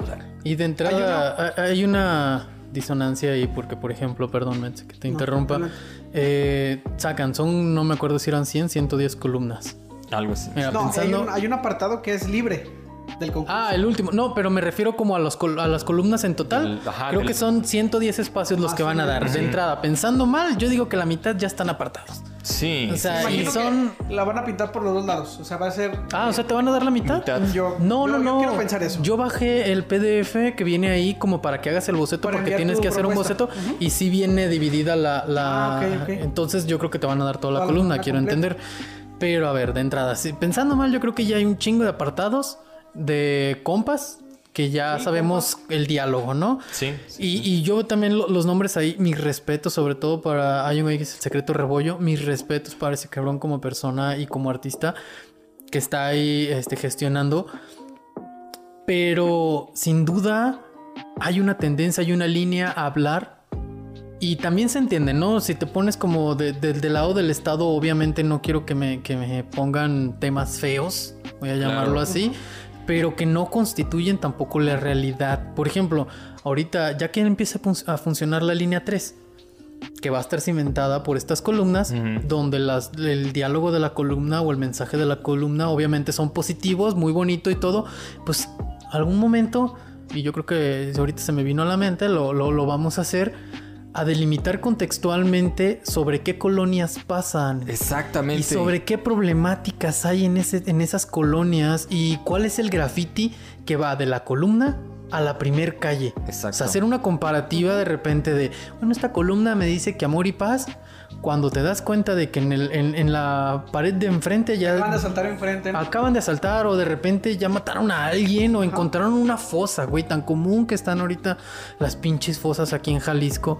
Entonces, sí, se entiende que el Estado quiera eh, generar un diálogo y, No, no quiere generar un diálogo, quiere imponer un diálogo. un discurso. Quiere imponer un discurso. Una realidad. Eh, contraria a lo que está pasando. Exactamente. Tampoco llamamos al hecho de que vamos a poner eh, mensajes violentos dentro de las... no mensajes que atenten contra la integridad social y humana, ¿no? Pero sí que por lo menos hagan notar, o sea, hagan notar la realidad social y de manera crítica lo que realmente está viviendo. O lo que quieres decir con tu obra, simplemente no lo delimites. Una de las críticas que se le hacían precisamente a tanto al concurso como, como a la construcción de la línea 3 era que precisamente, sobre todo las partes donde está el tren elevado, que es donde están las columnas, eh, era que precisamente fraccionaba, digamos, los espacios urbanos, delimitaba algo parecido a lo que sucedió con lo de la calzada, eh, o lo que sucedió, digamos, con periférico o con todas, digamos, estas avenidas eh, o pasos a desnivel, ¿no? Que tienden a fraccionar estos espacios. Eh, y era precisamente una de las críticas que se le marcaban, ¿no? O sea, como que marcaba una línea, una frontera, digamos, entre cierto barrio, ajá, y, un espacio más bonito, ¿no? Que es últimamente lo que se ha estado haciendo en muchas colonias, en el centro. Así funcionó también con, con el metro de Nueva York. Fraccionaba fraccionaba, dividía, inclusive servía de frontera para pandillas. Literalmente, o sea, de, un lado, así como tú lo dices, Frank, de un lado de la columna ves cierto contexto, cierto ambiente, cierta dinámica social. Y del otro ves, por ejemplo, ya otra dinámica un poquito más comercial, más, más este movimiento urbano.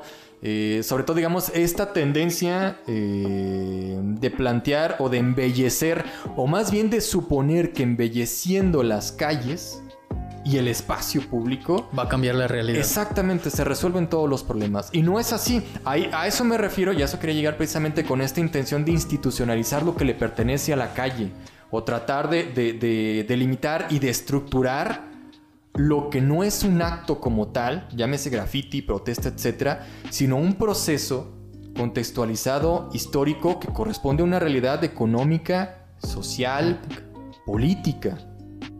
Y el hecho, por ejemplo, de, tratar de delimitarlo y de, literalmente limitarlo a mirar ciertas cosas es negarse, tratar de enmascarar o simplemente darse la vuelta a ojo de hormiga de lo que realmente está sucediendo, ¿no?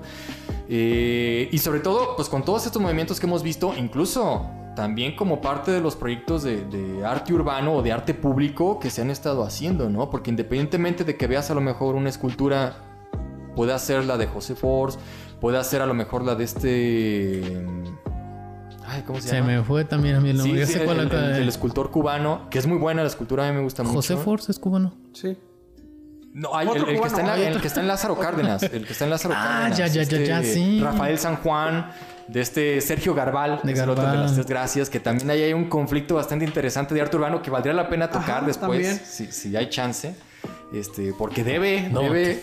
Sí, sí, sí, sí, sí. Falta una. Hubo una bronca ahí, precisamente institucional, con respecto a esta cuestión de los recursos, mochadas, bla, bla, bla, bla, bla, bla. O sea, habría que desmenuzarlo en su momento. Eh, pero que de alguna manera precisamente, si bien fomentan la participación o, la el involucramiento, por así decirlo, del arte en el espacio público, lleva cierto matiz ya un tanto más eh, de fondo, más ideológico, que no beneficia tanto, digamos, sobre todo a las expectativas eh, sociales como tal, ¿no? Sí, y no se pone en duda la capacidad de los artistas que vayan a, participar. Estoy seguro que va a haber piezas muy buenas, tanto de graffiti o, arte, urbano, o, arte, o arte público. ¿no? Y hay grafiteros y artistas que son muy inteligentes, entonces van a tratar de dar un mensaje aún, aún así que tienen limitados. Sí, sí, sí. yo, yo lo digo sin reserva. Alguien va a tratar de transgredir las, sí, los sí, más de uno. Y va a llegar gente a transgredir esas pintas y es parte de. Ajá, eh, de hecho, este, en, digo, a mí en lo personal, estas esculturas en particular, ya, ya por una mera opinión muy personal, la de las de Garbal y, la de Rafael San Juan, a mí se me hacen muy, muy chingonas las esculturas, la verdad. Eh, la que pusieron en lugar de la mazorca que está acá. En... Ah, precisamente la de esta. este. ¿Cómo se llama? Lisette. No sé. Sí, se me olvidó el apellido. Aguilar. Lisette Aguilar, creo. Este. Que era. ¿Cómo se llama la escultura? El nacimiento del maíz, algo así. Una, una que quitaron acá por. Sí, sí, sí, sí, sí. Este, el Telmex. Ajá, o sea que literalmente la arrancaron. O sea, ni, los vecinos. ¿Qué te pusieron? ¿Ya la viste la nueva? no he visto la nueva. ¿No has visto la nueva? No he visto la nueva. no, ni yo. Y, yo sí me imaginé que va a ser, va a ser un. Les va a encantar. Churro de escultura. Porque, o sea, cuando entiendes precisamente cuáles son los matices por los cuales se arrebatan estos íconos públicos que ya se convirtieron en iconos, que incluso la gente lo menciona, no te lo va a decir así, yo ya generé procesos de apropiación, la gente no te lo va a decir, pero la gente sí lo refería como, es que esa escultura ya era parte de la comunidad, ya era parte del barrio, nos sentíamos identificados con la escultura. Eh, y el hecho de que se las hayan quitado, la gente también lo, lo, manifiesta como un arrebato de su comunidad, ¿no? de su identidad territorial. Sí, exactamente. Y la misma gente pedía que se regresara a la escultura entiendes, viendo ese proceso, entiendes entonces más o menos cuál va a ser el resultado. Independiente, yo no conozco al artista ni tampoco conozco la escultura, pero te das también una idea de hacia dónde va a ir el matiz de la obra y muy probablemente el discurso de la nueva obra que vayan a instalar, ¿no? Es decir, de alguna manera se trata de hacer desde la parte institucional o estructural y de manera muy, muy, muy estructurada, con un discurso específico y en muchas ocasiones impuesto, eh, digamos, la germinación de ciertos cambios sociales. Cuando desde mi opinión y, la opinión también de muchos teóricos, incluso también aquí la, investigadora que les comentaba, Marisa Revilla, eh, Turain, etc., eh, creo que también comparten esta misma idea. Es decir, los cambios sociales no se gestan desde las estructuras o desde las instituciones. No.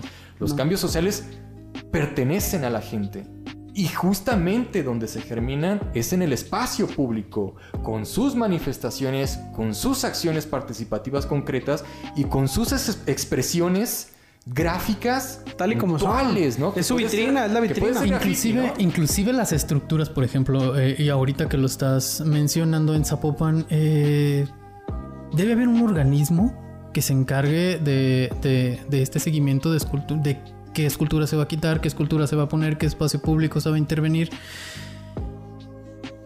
Los cambios sociales no provienen de dentro de las instituciones. Y si las instituciones necesitan ser modificadas, no se van a modificar desde dentro. Son precisamente los cambios sociales desde fuera las que van y se me hace muy difícil lograr una reestructuración de las instituciones, pero por lo menos sí le van a poder ahí dar un, un, giro, un pequeño movimiento. Y ahorita, perdón, que, perdón, eh, Génesis del maíz se llamaba la escritura. Génesis del maíz. Génesis del maíz. ¿Licet Aguilar? Sí, sí, se llama.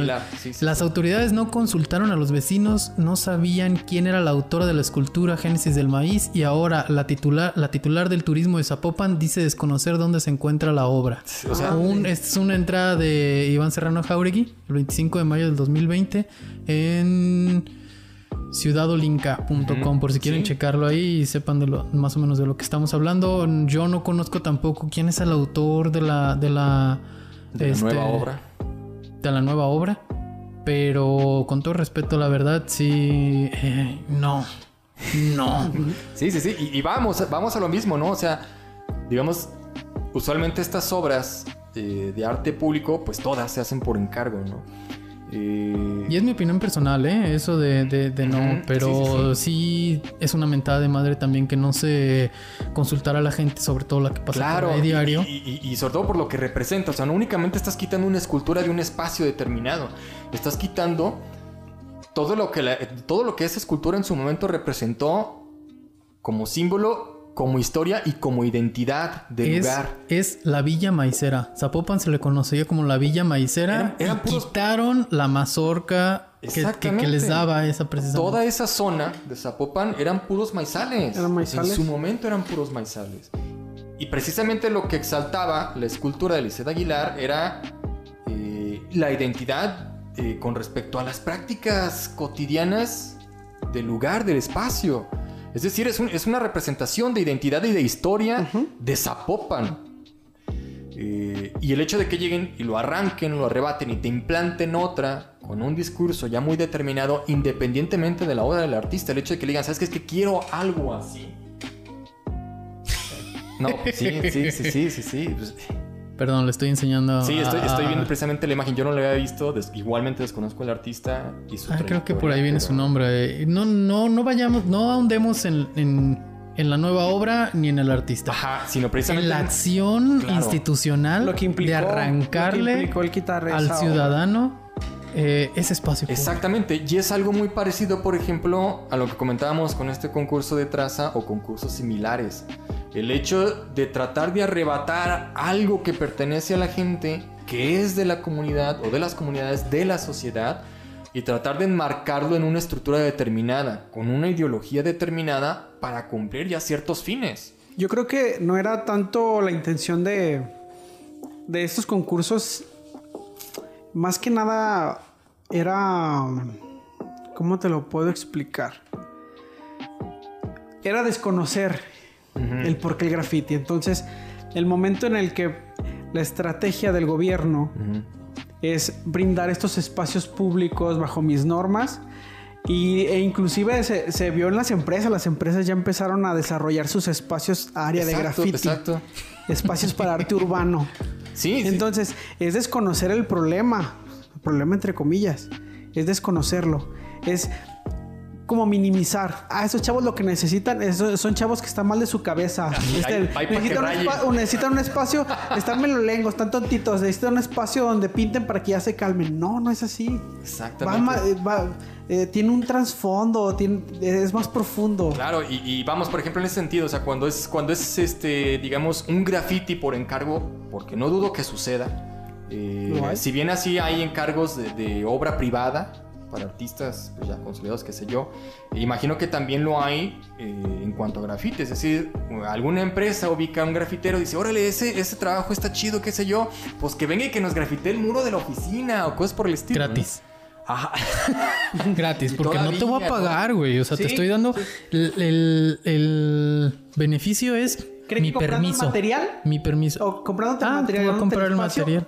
Ya, ya cumplieron. No, no, no. Lleva horas, lleva un trabajo, lleva un boceto. Sí, sí, sí. Todo. Y en ese sentido, o sea, cuando está algo privado, pues no, ni le pones pero. O sea, es un encargo privado y quien compra o encarga la obra, grafite, etcétera. Y ahí no hay límites. Ahí no, ahí este, los hay.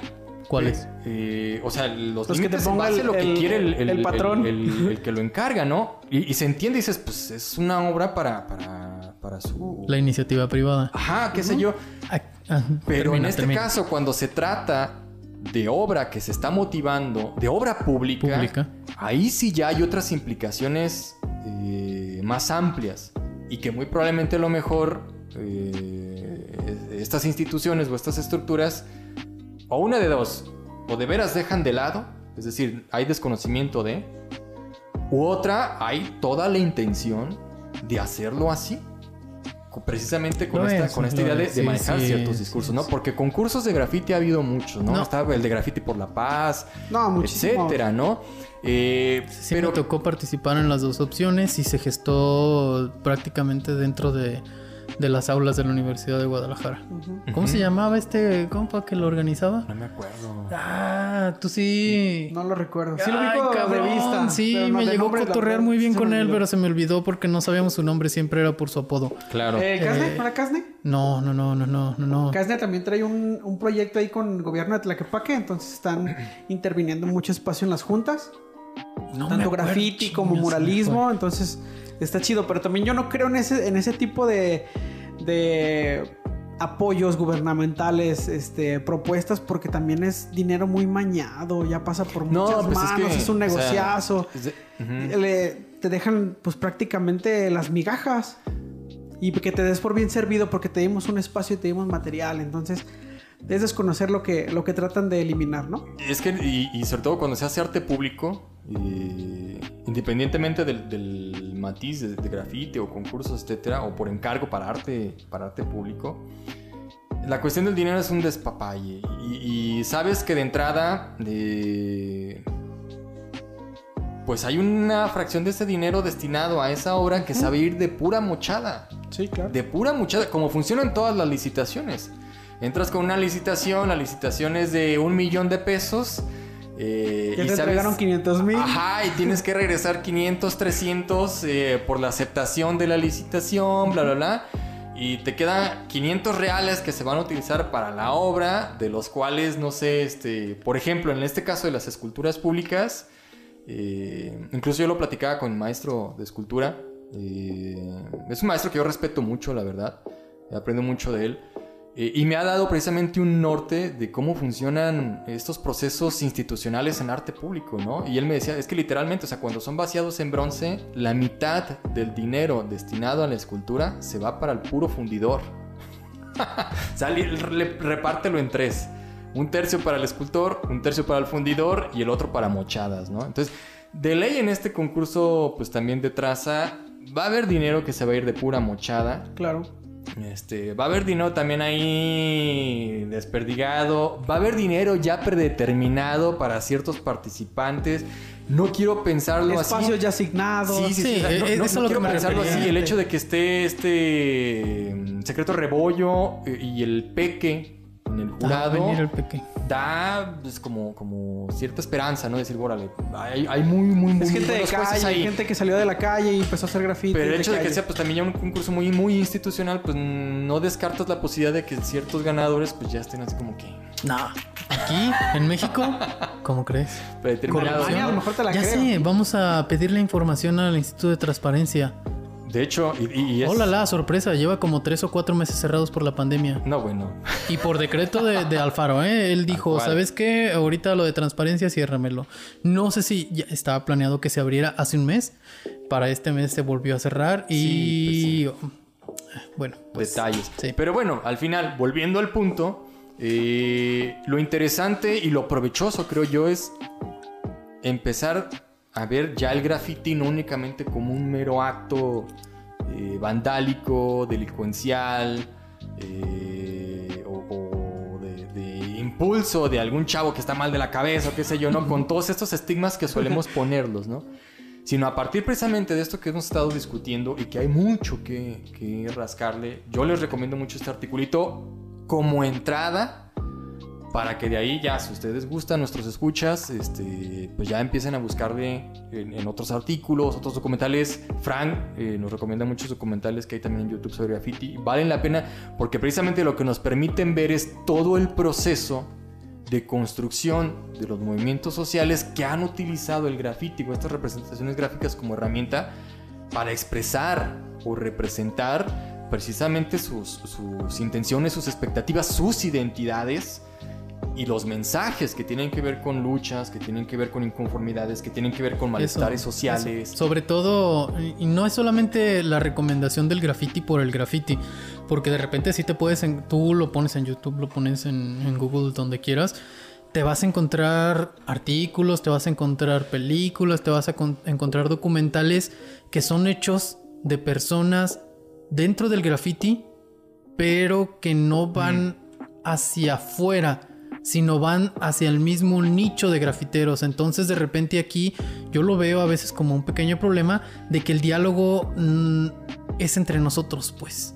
Es, te voy a hablar del graffiti con técnico, con este, tecnicismos del graffiti, pero solamente se va a volver limitado a quienes conocen. A quienes conocen o desarrollan el graffiti. Y esto sí lo vuelve un limitante. Entonces, más allá de recomendar que, sí, obviamente lo, lo pueden hacer, pero también darle eh, esta búsqueda histórica, contextual de, las ciudades, de la sociedad misma, de la construcción política, porque aunque no lo crean, todo lo determina el contexto en, donde se desarrolla. Sí, Ya, ya no ahondamos mucho o no hemos andado mucho todavía, precisamente nos quedamos en estas partes de la Segunda, segunda Guerra Mundial, eh, lo que desencadenó después en, en la Guerra Fría La Guerra Eh, Fría. Y precisamente, aunque uno dice, bueno, pero es que son conflictos muy, muy abiertos, o sea, son muy internacionales. ¿Qué tiene que ver, por ejemplo, con el graffiti en México?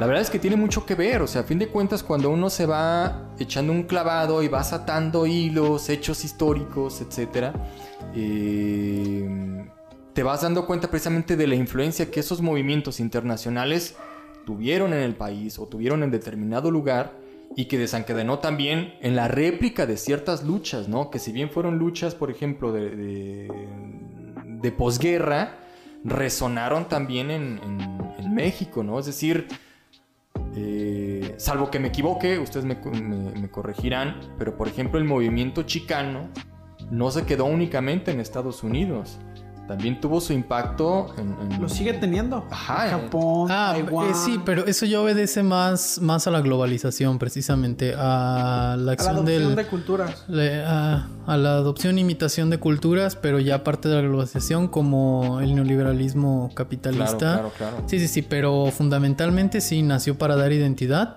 eh, dentro de- de- del contexto latinoamericano en Estados Y Unidos. casi se elimina, volviendo a lo del sud sud, cuando se prohíbe, este, se elimina casi el movimiento. Entonces lo retoma México, especialmente en la Ciudad de México. Resurge el movimiento Pachuco, pero lo que es en el este de Los Ángeles, cuando se elimina esa vestimenta y volvemos, empiezan a generarse las pandillas del este. Queda como meramente como algo ya de goce visual, no ya tanto un movimiento social, sino ya como algo como Estético. Algo estético, Sí. exacto. Como lo que sea en el barrio Logan, este y los diferentes festivales de, de México-americanos que se dan en Los Ángeles, o sea, ya sea como algo estético, ya no, Sí. ya se, ya se perdió la esencia de, de- del movimiento. del movimiento. tal, ¿no? Que incluso... Y va de nuevo, no sé, lo pongo sobre la mesa. Los tipos de este tipo de movimientos sociales culturales tienen que sufrir una, una transformación. Y si ahora ya nada más nos queda eh, este goce estético, bueno, vendrán futuras generaciones que quizás se apropien de lo estético, pero le den un nuevo significado. Que es precisamente lo que acabamos de mencionar, ¿no? Es decir, cuando también ciertos movimientos se apropian del graffiti Sí. como tal, es decir... Y la estética. eh, ajá, o sea, puede ser, eh, digamos, el, el- o la técnica, o las formas, eh, o las estructuras propias del graffiti, qué sé yo. O sea, a fin de cuentas hay una apropiación de la herramienta, de la estética, del... del- Lo tomas como base. Ajá, para poder representar algo más, ¿no? Es decir, pues también sería muy, muy cabrón generalizar que todo el grafiti dice exactamente lo mismo, ¿no? O que todo el grafiti que hay en todas las calles hacen referencia exactamente lo mismo. Pues no es así, ¿no? No, sería una visión muy limitada del Ajá, graffiti. Exactamente. Y, sería precisamente también quedarnos en esta parte del graffiti como, como, como un acto como tal, ¿no? Y arrancarlo o, o separarlo por completo del proceso de construcción social que ha tenido, ¿no? Históricamente y socialmente, etcétera, etcétera. Así es. Exactamente. Así es. No lo quise decir. pero- Bueno, a- Ah, es aquí que- me están bulleando. Fer tiene una muletilla de decir exactamente Sí, a, a cualquier frase, ¿no? Sí, no, si vieron, el, La- si la- escucharon el, el capítulo anterior, pues por ahí sale el... Vale. Exactamente. Van a ladrar El los perros y exactamente. Te entendemos, Fer. Exactamente. Oye, ahorita también que eh, me gustaría hacer una distinción entre, y lo hace Manuel Castel también en, en- en alguna de sus conferencias, hace la distinción entre el Estado que es este eje que promulga las reglas, que se encarga de gestionar el cumplimiento de- del pago de impuestos, de la seguridad, de nación. La nación de, eh, diferente del Estado. La nación como conjunto de como un grupo de personas que comparten una educación, una cultura. eh, sí, me, me- más o menos. me- Sí, sí, sí, eh, tradiciones, etcétera. O sea, to- todo lo que la estructura, ¿no? Y hay otro ente también muy importante que siempre lo remarco, que es el mercado. En este caso, el poder económico. Porque hace rato tú, tú, tú me decías, si de repente llega un, la iniciativa privada y te Ujú. contrata, ¿sabes qué? Vas a hacer este tipo de, de, voy a llamarlo, no para goce visual de ellos mismos, sino como mercado. Sí, sí, sí. Entonces, debe de haber límites para la apropiación del mercado, así como le estamos marcando el límite al Estado, al gobierno, de decir, oye, te estás apoderando de una herramienta propiamente de la nación, propiamente de los grupos, propiamente del movimiento, para tratar de legitimizar un discurso que no corresponde con tu realidad, también hay una apropiación del mercado de estas mismas herramientas, pero al mercado no le interesa la paz, no le interesa, al mercado le interesa el dinero. Sí, vender, vender. Entonces la iniciativa privada, y tú también lo, por ahí lo, lo, lo, has vivido, no sé, Metze, que de repente grandes transnacionales se apoderan del discurso, la narrativa o de la estética visual del graffiti para comercializarla. ¿Hay límites? ¿Hay puntos? ¿O tal cual, libre mercado? Yo creo que es una herramienta que utilizas. El, el primer grafitero que vi que hizo eso fue el Dime. Es un grafitero alemán. Este, su estilo es el 3D, tan famosísimo en los 90s. ¿Diamond? Dime. D-A-I-M. Entonces, si tienen oportunidad de buscar, él eh, pintó para una empresa de paquetería alemana. Entonces, las instalaciones de la paquetería alemana llevan la pieza de Dime. O sea, él tuvo la libertad de hacer el trabajo a, su, a su parecer. pintaba sus piezas de Dime en 3D y aparte dibujó muchas hormiguitas con mm. el casquito de la empresa. Ya. Entonces daba una identidad a la empresa de, de, trabajo, de unión, pero no dejaba de lado el graffiti. Eso estoy hablando que lo vi en una revista Phantom por ahí del 2002, 2001. Y yo lo vi y me pareció impresionante. Dije, ¿cómo van a contratar a un grafitero para hacer eso?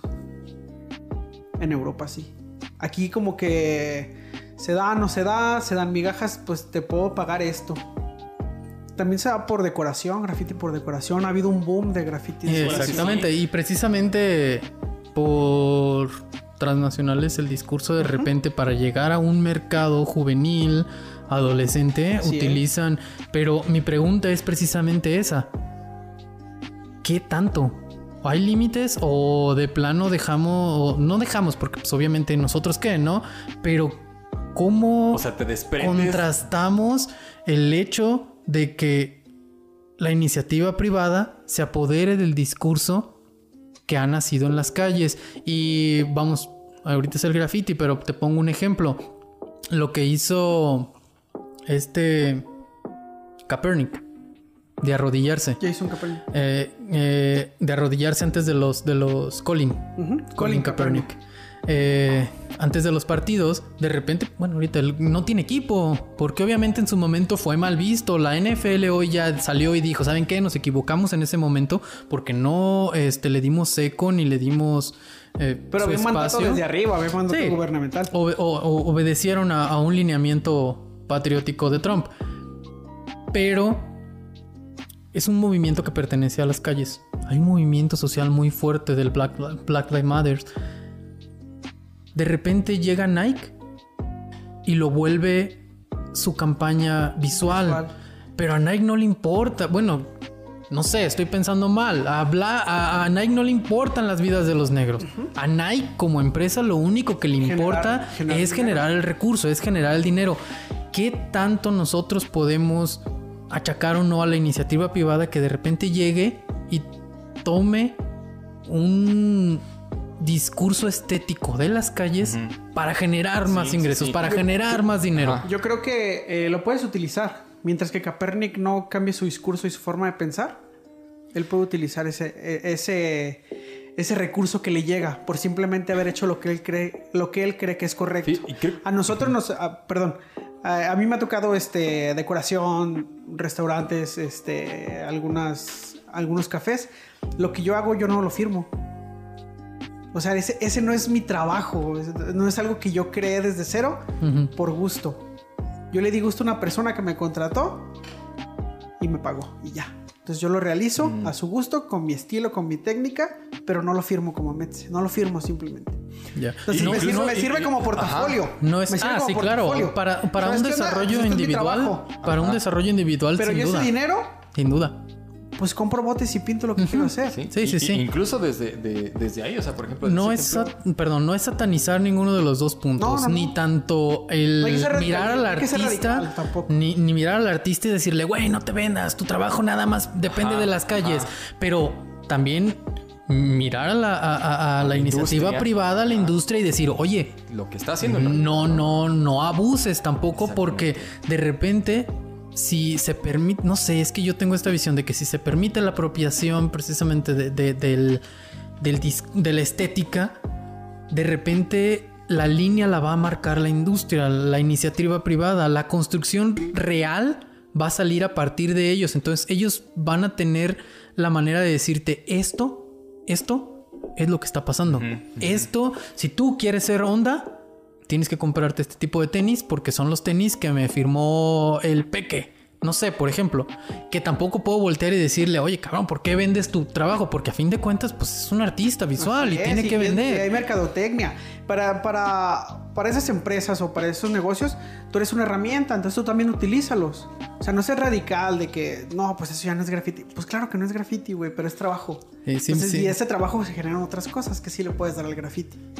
Sí me conflictúa porque ahorita dices, eh, tú utilízalos y está la frase de residente, ¿no? Adidas no me usa, yo estoy usando Adidas. Sí se entiende desde la narrativa, pero no mames, güey. ¿Cuántos tenis no, vendió Adidas también por esa línea, por ese discursito que acabas de decir que tú estás representando, que tú estás vendiendo en esa identidad? Güey, Adidas vendió un chingo de tenis nada más por eso. Con residente o sin residente. Pues sí, también, pero está utilizando. Sí, claro. No sé. Sí, ¿Quieres decir algo, sí, Creo, creo que por esa parte tienes razón. O sea... Exactamente. Exactamente. ya, ya, ya, ya, me condicionaron ya. Hablando. Te lo voy No, bueno. Luego vamos Te lo vamos a, Nacho. A otro, otro, otro, amigo. Nos está acompañando este, Nacho, otro psicólogo. Y le está haciendo señas de bullying a Fer también. Sí, no, es tiene ideas muy interesantes. Pero bueno, este, no, creo que sí hay algo muy ambiguo ahí en ese sentido. Porque de manera y por ambas partes, tú lo comentabas, ¿no? O sea, no se trata de, estigmatizar o, de señalar a uno u otro como el traidor. Porque no dudo que dentro del ámbito del graffiti o del, nicho de, grafiteros, que de repente vean a uno que ha hecho a lo mejor mucho graffiti de protesta y demás, y de repente, literalmente, por decirlo así, se venda para una marca y acabe haciendo varios grafitis para una marca. Que tanto eso también de repente se puede percibir como, como oye, es que estás, estás traicionando tanto al, al movimiento o al graffiti como tal, y a lo mismo que tú pregonabas en tu graffiti, ¿no? Eh, o por decirlo así, estás traicionando incluso tu misma identidad como grafitero, ¿no? Eh, por la otra parte, pues está también eso, ¿no? es que tampoco no le puedes negar el hecho de que acepte trabajo cuando sabes que también pues, se necesita trabajo para sobrevivir y lo haga, ¿no? Pero creo que sí hay una parte ahí muy controvertida y que en muchas ocasiones también raya precisamente en, la incongruencia, ¿no? Y esa disyuntiva no solo es del graffiti, se ve en la música, sí, exactamente, en el deporte, entonces... Eh, que, fue algo que pasó, por ejemplo, también con los, los grafitis de, Banksy. en más de alguna ocasión lo hemos comentado. Ese sí. es el elemento Banksy. Ajá. Económicamente eh, ha tenido un impacto. Políticamente pesa, siento, quiero creer que políticamente pesa más su discurso, se me hace más pesado su discurso político, pero también no le podemos negar que tiene una extracción económica monetaria. Sí, y, que, se convirtió a fin de cuentas en algo meramente comercial. Mercantil, mercantil. Algo meramente también. Eh, sí, sí, sí. tiene su marca de ropa, sigue haciendo propaganda política. ¿Cuánto dinero se metió con la propaganda de Obama? De Obama. Sí, Nada más para la de Obama. O sea, eh, por esa parte sí hay, digamos, por una parte la cuestión en cuanto a de qué manera ya sea el sector público institucionalizado y el sector privado cooptan eh, ciertas expresiones populares sociales, comunitarias y las utilizan también ellos a su favor, ¿no? Porque a fin de cuentas lo veíamos ahorita con, eso que comentábamos de los concursos. Eh, y sí también en el hecho de que tanto también se puede llegar a utilizar el graffiti como una forma de publicidad que determine ciertos patrones de consumo, ¿no? Em, sobre todo pensando en el hecho de que es más probable de que sea visible un graffiti como publicidad que como mero graffiti. Em, o sea, se conoce sí, porque obedece a las reglas del mercado. exactamente, se globaliza mucho más, ¿no? Y el margen de publicidad de una gran empresa, llámese Coca-Cola, llámese Adidas, eh, no sé, Google, qué sé yo, etcétera, que utilice a algún grafitero, pues obviamente el grafiti que haga para estas empresas va a ser mucho más conocido que el que haya plasmado, por ejemplo, en una calle, ¿no? O en un barrio. Em, creo yo que por una parte sí hay una cuestión ahí tal cual de transgresión o de arrebato de ciertas identidades por estos sectores privados o, públicos institucionalizados con un fin en particular, con un fin específico. Pero de alguna manera también creo que sí hay cierto grado, no de traición, no me agrada mucho la palabra decir traición, pero sí hasta cierto punto de incongruencia en el momento en que te dicen, ¿sabes qué? Te voy a pagar tanto a huevo, venga. Y agarro la chamba, ¿no? Y plasmo ahí, que se conozca que yo lo hice porque así me va a salir mucha chamba, etcétera, ¿no? Pero vas a hacer un mural del Ku Klux Klan. Ese es el detalle. ¿Obedece o no a tus principios? Sí, yo creo que la mirada a fin de cuentas va hacia adentro. Exacto, ¿no? Y, creo que... Vas y haces tu mural del Ku Klux Klan con una playera de Martin Luther King. En el que tú comentabas, en el de este de... de... ya no te lo pagan. Porque no, es un trabajo, somos profesionales, ¿no? Me estás contratando independientemente de cómo venga vestido. Que tú vas a hacer tu trabajo. En el caso de Dime, por ejemplo, ¿no? Que tú comentabas, o sea, aún dentro del graffiti que hizo para esta empresa, con las hormiguitas y demás, hay cierto contenido todavía crítico ahí. Lo mantuvo. Sí. Pero hay muchos casos en los que no. Y Dime es un señor de casi 50 años que sigue grafiteando en las calles y ha estado en las mejores galerías del mundo. Y no es tan conocido. No. Vamos, yo creo que, o sea, si hay una parte en la que puedes seguir. O sea, conocido no en las personas eh, fuera de las que hacen graffiti, pues. Sí, sí, sí. O sea, creo yo que, que sí. También ser muy extremista, extremista, digamos, y decirle a alguien, ¿sabes qué? No puedes entrar a, la, a jugarle con el sector privado porque esos son los contras. salimos, salimos desde el barrio y nos quedamos en el barrio la bronca la, eh, no, se puede caer en ese reduccionismo tanto porque es como de naciste pobre y te tienes que quedar pobre, güey. te vas a quedar ahí siempre. Exactamente, tampoco no se puede caer en eso. Pero el hecho, pero creo que también sí hay cierto grado de contradicción eh, o de incongruencia en el sentido de que al momento de yo pregonar cierta crítica, eh, voy y ejecuto o, casi casi sí caigo en el hecho de que me vendo y hago completamente lo contrario independientemente de lo que yo en un momento pregonaba, ¿no? Incluso como crítica, pero también como identidad. Porque obviamente esas identidades a fin de cuentas son compartidas. Es decir, quienes conocen a Banksy o quienes han conocido a Banksy en un primer momento, y de hecho se le criticó machín, ¿no? O sea, el hecho de que él hiciera mucha, mucha crítica, paz, paz, paz a gobiernos, empresas, etcétera y de repente aparecen galerías, salen millonadas y millonadas eh, de sus obras eh, o de los muros que literalmente arrancaron, etc. Y dicen, bueno, ¿a dónde va a parar todo ese dinero, no? Una, puede ser que a lo mejor no le llegue a Banksy, pero siendo que él criticaba todo ese proceso, ¿por qué deja que suceda, no? Y ahí es donde yo veo también ciertas, ciertas ambigüedades. Creo que esa es una línea muy, muy, muy difusa. Era algo que, no creía, que no quería que cayéramos pero nos estamos enfocando nuevamente en el individuo y en el artista.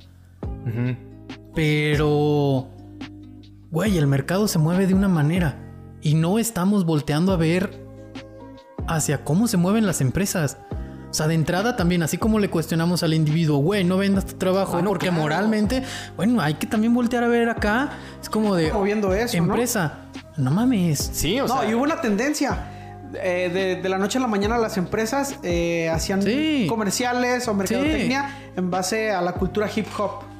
Salían rapeando el negrito, no sé, ese tipo de cosas. Se sigue viendo. su imagen, más funky, más pues, cool. Pues, simplemente... llegar a las, nuevas generaciones, a llamar la eh, atención. Los, estos, lo comentamos ahorita, o sea, los comerciales de Coca-Cola y demás que tienden precisamente a, tomar esta parte de la cultura mexicana y tratar de reforzarla con el hecho de que pues, la Coca-Cola es la detonante, ¿no? En México lo chido es sentarse entre familia, comer ah, sí, en familia, ahí es donde se retroalimenta el tejido social y la madre.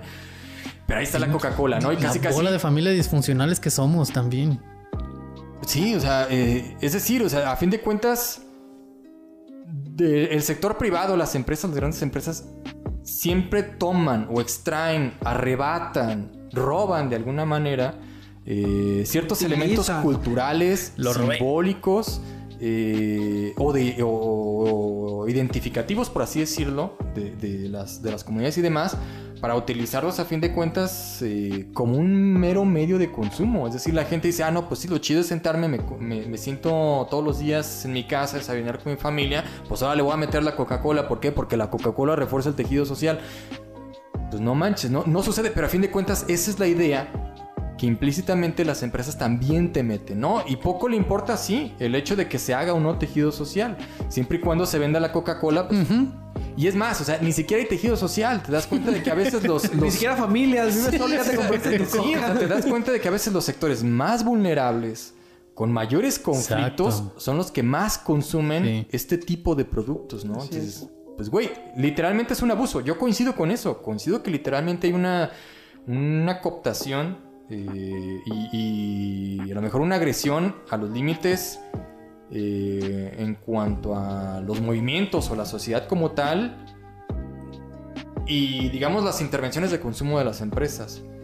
Pero también no descarto que suceda, digamos, la otra parte, ¿no? Eh, que realmente alguien que llega a profesar una idea, un movimiento, lo apoya y lo expresa de manera explícita a través de grafite o de cualquier otra expresión gráfica, pueda llegar a caer en una incongruencia en ese momento, ¿no?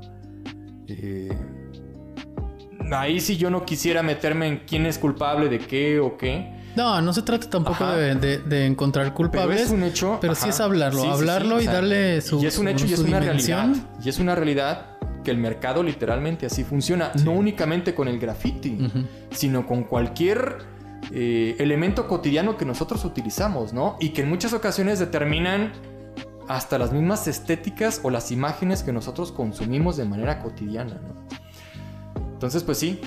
Lo escuchaba, ahorita se me vino a la mente, lo escuchaba hace, no sé, hace tiempo, que en una transmisión eh, trataban lo del procomún y de alguna manera se preguntaban, oye, Disney hizo una película sobre las tradiciones culturales de, de, ah, México. Este, no sé nombre, pero. ¿Cuánto, cuánto? Pues, ¿qué tienes, Coco? Sí. Pero. ¿Cuánto de ese recurso que generó en base a una tradición tan, tan cultural. realmente llegó a donde pertenece. Llegó de, donde, se extrajo. No, a fin de cuentas no funcionó como si fuera una minera que vino extrajo, explotó y ahora ejerce ese recurso, pero jamás regresó a, su origen, ¿no? Y iba a ser más profundo. Disney quería registrar el de... Ah, no, es una mentada de madre. Qué bueno que no se logró. Sí, o sea, es como a veces sucede mucho con, ciertos programas para artesanos, eh, donde supuestamente se le da un cierto fomento a los artesanos y demás. Sacan las, las artesanías del país, suben un chingo de precio afuera eh, y al artesano, al creador, le toca una baba de eso, ¿no? Sí. Y, lo mejor le dan un reconocimiento, qué sé yo, eh, o que hizo, no sé, un, una... Hay un artesano de aquí de Guadalajara, no recuerdo el nombre, eh, que ha hecho muchas, muchos artículos y muchos ornamentos para el Vaticano, etc.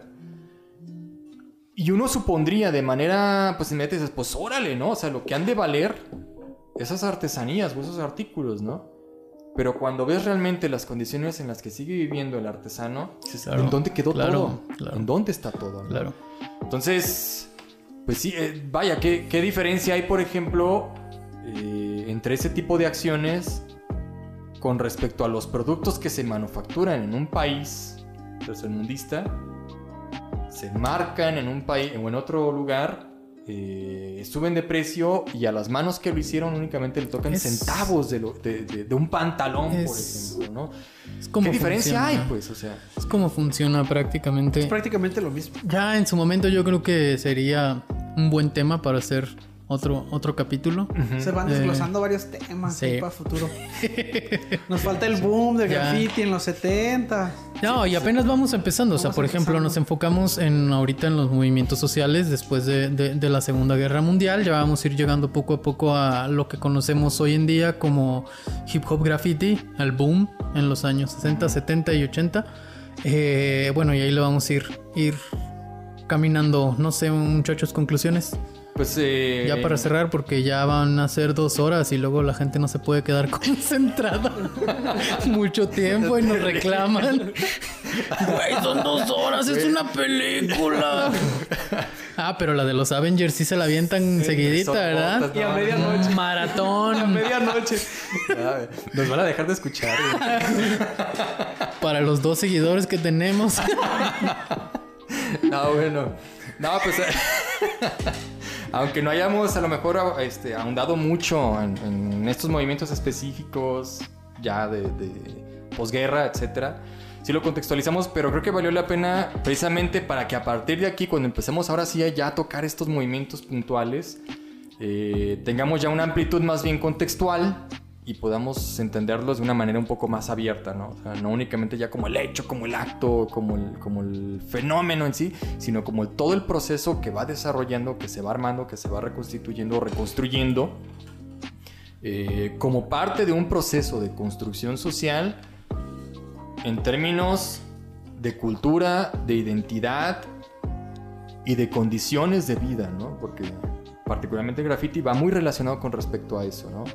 Movimientos sociales, pero que tienen que ver precisamente con la necesidad de enfatizar demandas sociales, eh, desigualdad, pobreza, lucha, etcétera, eh, y la intención precisamente de a través de estas manifestaciones, por lo menos hacer un poco de conciencia, o lo comentábamos también en el capítulo anterior, eh, la función comunicativa del graffiti, el hecho de que la gente lo vea, que se entere, que sepa lo que está pasando. Si las instituciones no te lo dicen, que no te lo van a decir, si el mercado a fin de cuentas también te lo oculta o lo, o lo utiliza a su favor únicamente para seguir vendiendo, bueno, el graffiti y estos movimientos sociales fungen precisamente también como, como un eh, sostén, por así decirlo, y sobre todo para mantener visible, hacer visible la realidad social, política y económica que se vive en momentos específicos. Y, si ahora ejerce el, graffiti una función de denuncia, obedece precisamente a un contexto económico político que si lo por, eh, hipotetizamos,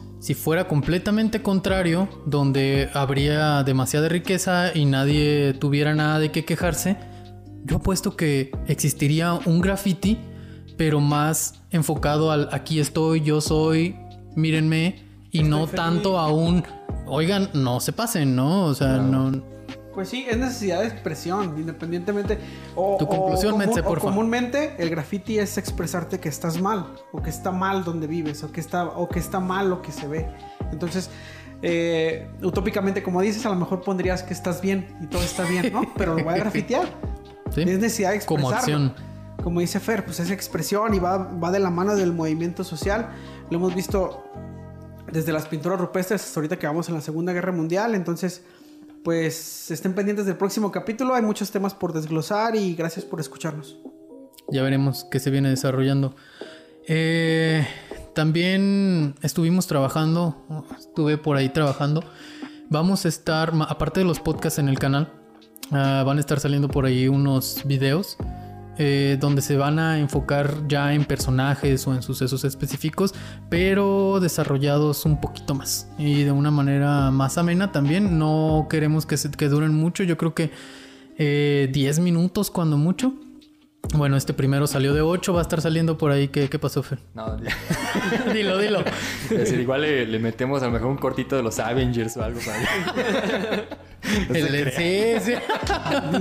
no se crea. nos van a caer, nos van a caer, güey, a chingadazos, ¿eh?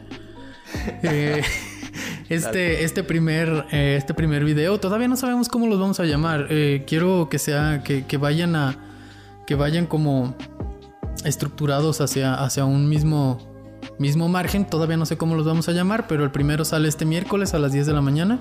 Si por ahí pueden estar pendientes, lo vamos a estar compartiendo por nuestras redes sociales.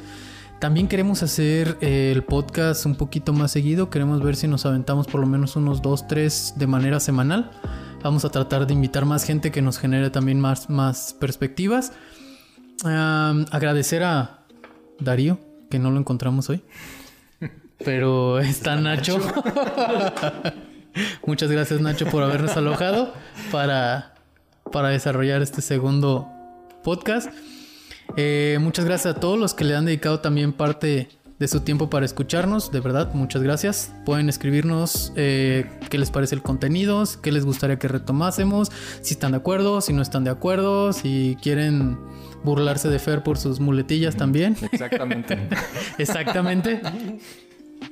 Em, mm, recordarles también que nos pueden escuchar no solamente en YouTube, también estamos en Spotify como Concretos Parlantes, estamos en Google Podcast y en Anchor.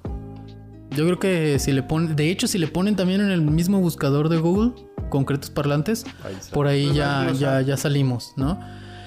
Recomendarles un libro que estuve leyendo las semanas pasadas, se llama Pero esto es arte, de Cynthia Friedland. Está buenísimo, no se enfoca nada más en graffiti, sí lo menciona, sí lo toma, pero desde una perspectiva general de arte te va delimitando contextualmente en, la historia. Qué, qué se consideraba arte en determinado momento, qué se consideraba arte en otro es parte de la historia y cómo actualmente deberíamos cuestionarnos qué es el arte o para qué funciona el arte, ¿no? Eh, pues yo creo que nada, por ahí búsquenos también en Instagram y en Twitter, Concretos Parlantes, en Twitter como Concretos Par. Den follow, compartan y no sé, muchachos, ¿quieren agregar algo más? Pues únicamente este, agradecer, agradecer el espacio, la invitación para estar este, este segundo episodio. Y pues sobre todo eso, esperando que pues, las discusiones, los diálogos que tenemos aquí, eh, pues sean provechosos también para nuestros escuchas, eh, que generen este interés y esta inquietud por saber un poquito más de, o de, adentrarse un poquito más a lo que es el grafite y lo que ha implicado en la historia y lo que representa también como expresión de, ¿no? Hablando de estos movimientos sociales, este, y pues a la medida en lo que podamos ir aportando, pues este, ahí estaremos. No, y deja que hablemos de graffiti como arte. Sí, ya no como ya no como producto en el mercado, sino como arte. Sí. vamos a vamos a entregar guantes aquí. Nos estamos guardando un otro ganchito por ahí, así como que no hemos dicho nada, pero nomás porque no tenemos cámaras, pero de repente hacemos comentarios y vemos la cara del otro, ¿no? Así como que la venita le da al ver, que al cabo le sobra también. Y luego empiezan allá a cara, exactamente, exactamente, exactamente. ya, ya eso ya es seña de. no sé. Bueno, muchachos, gracias por habernos acompañado, gracias por habernos escuchado. Nos vemos pronto. Concretos parlantes.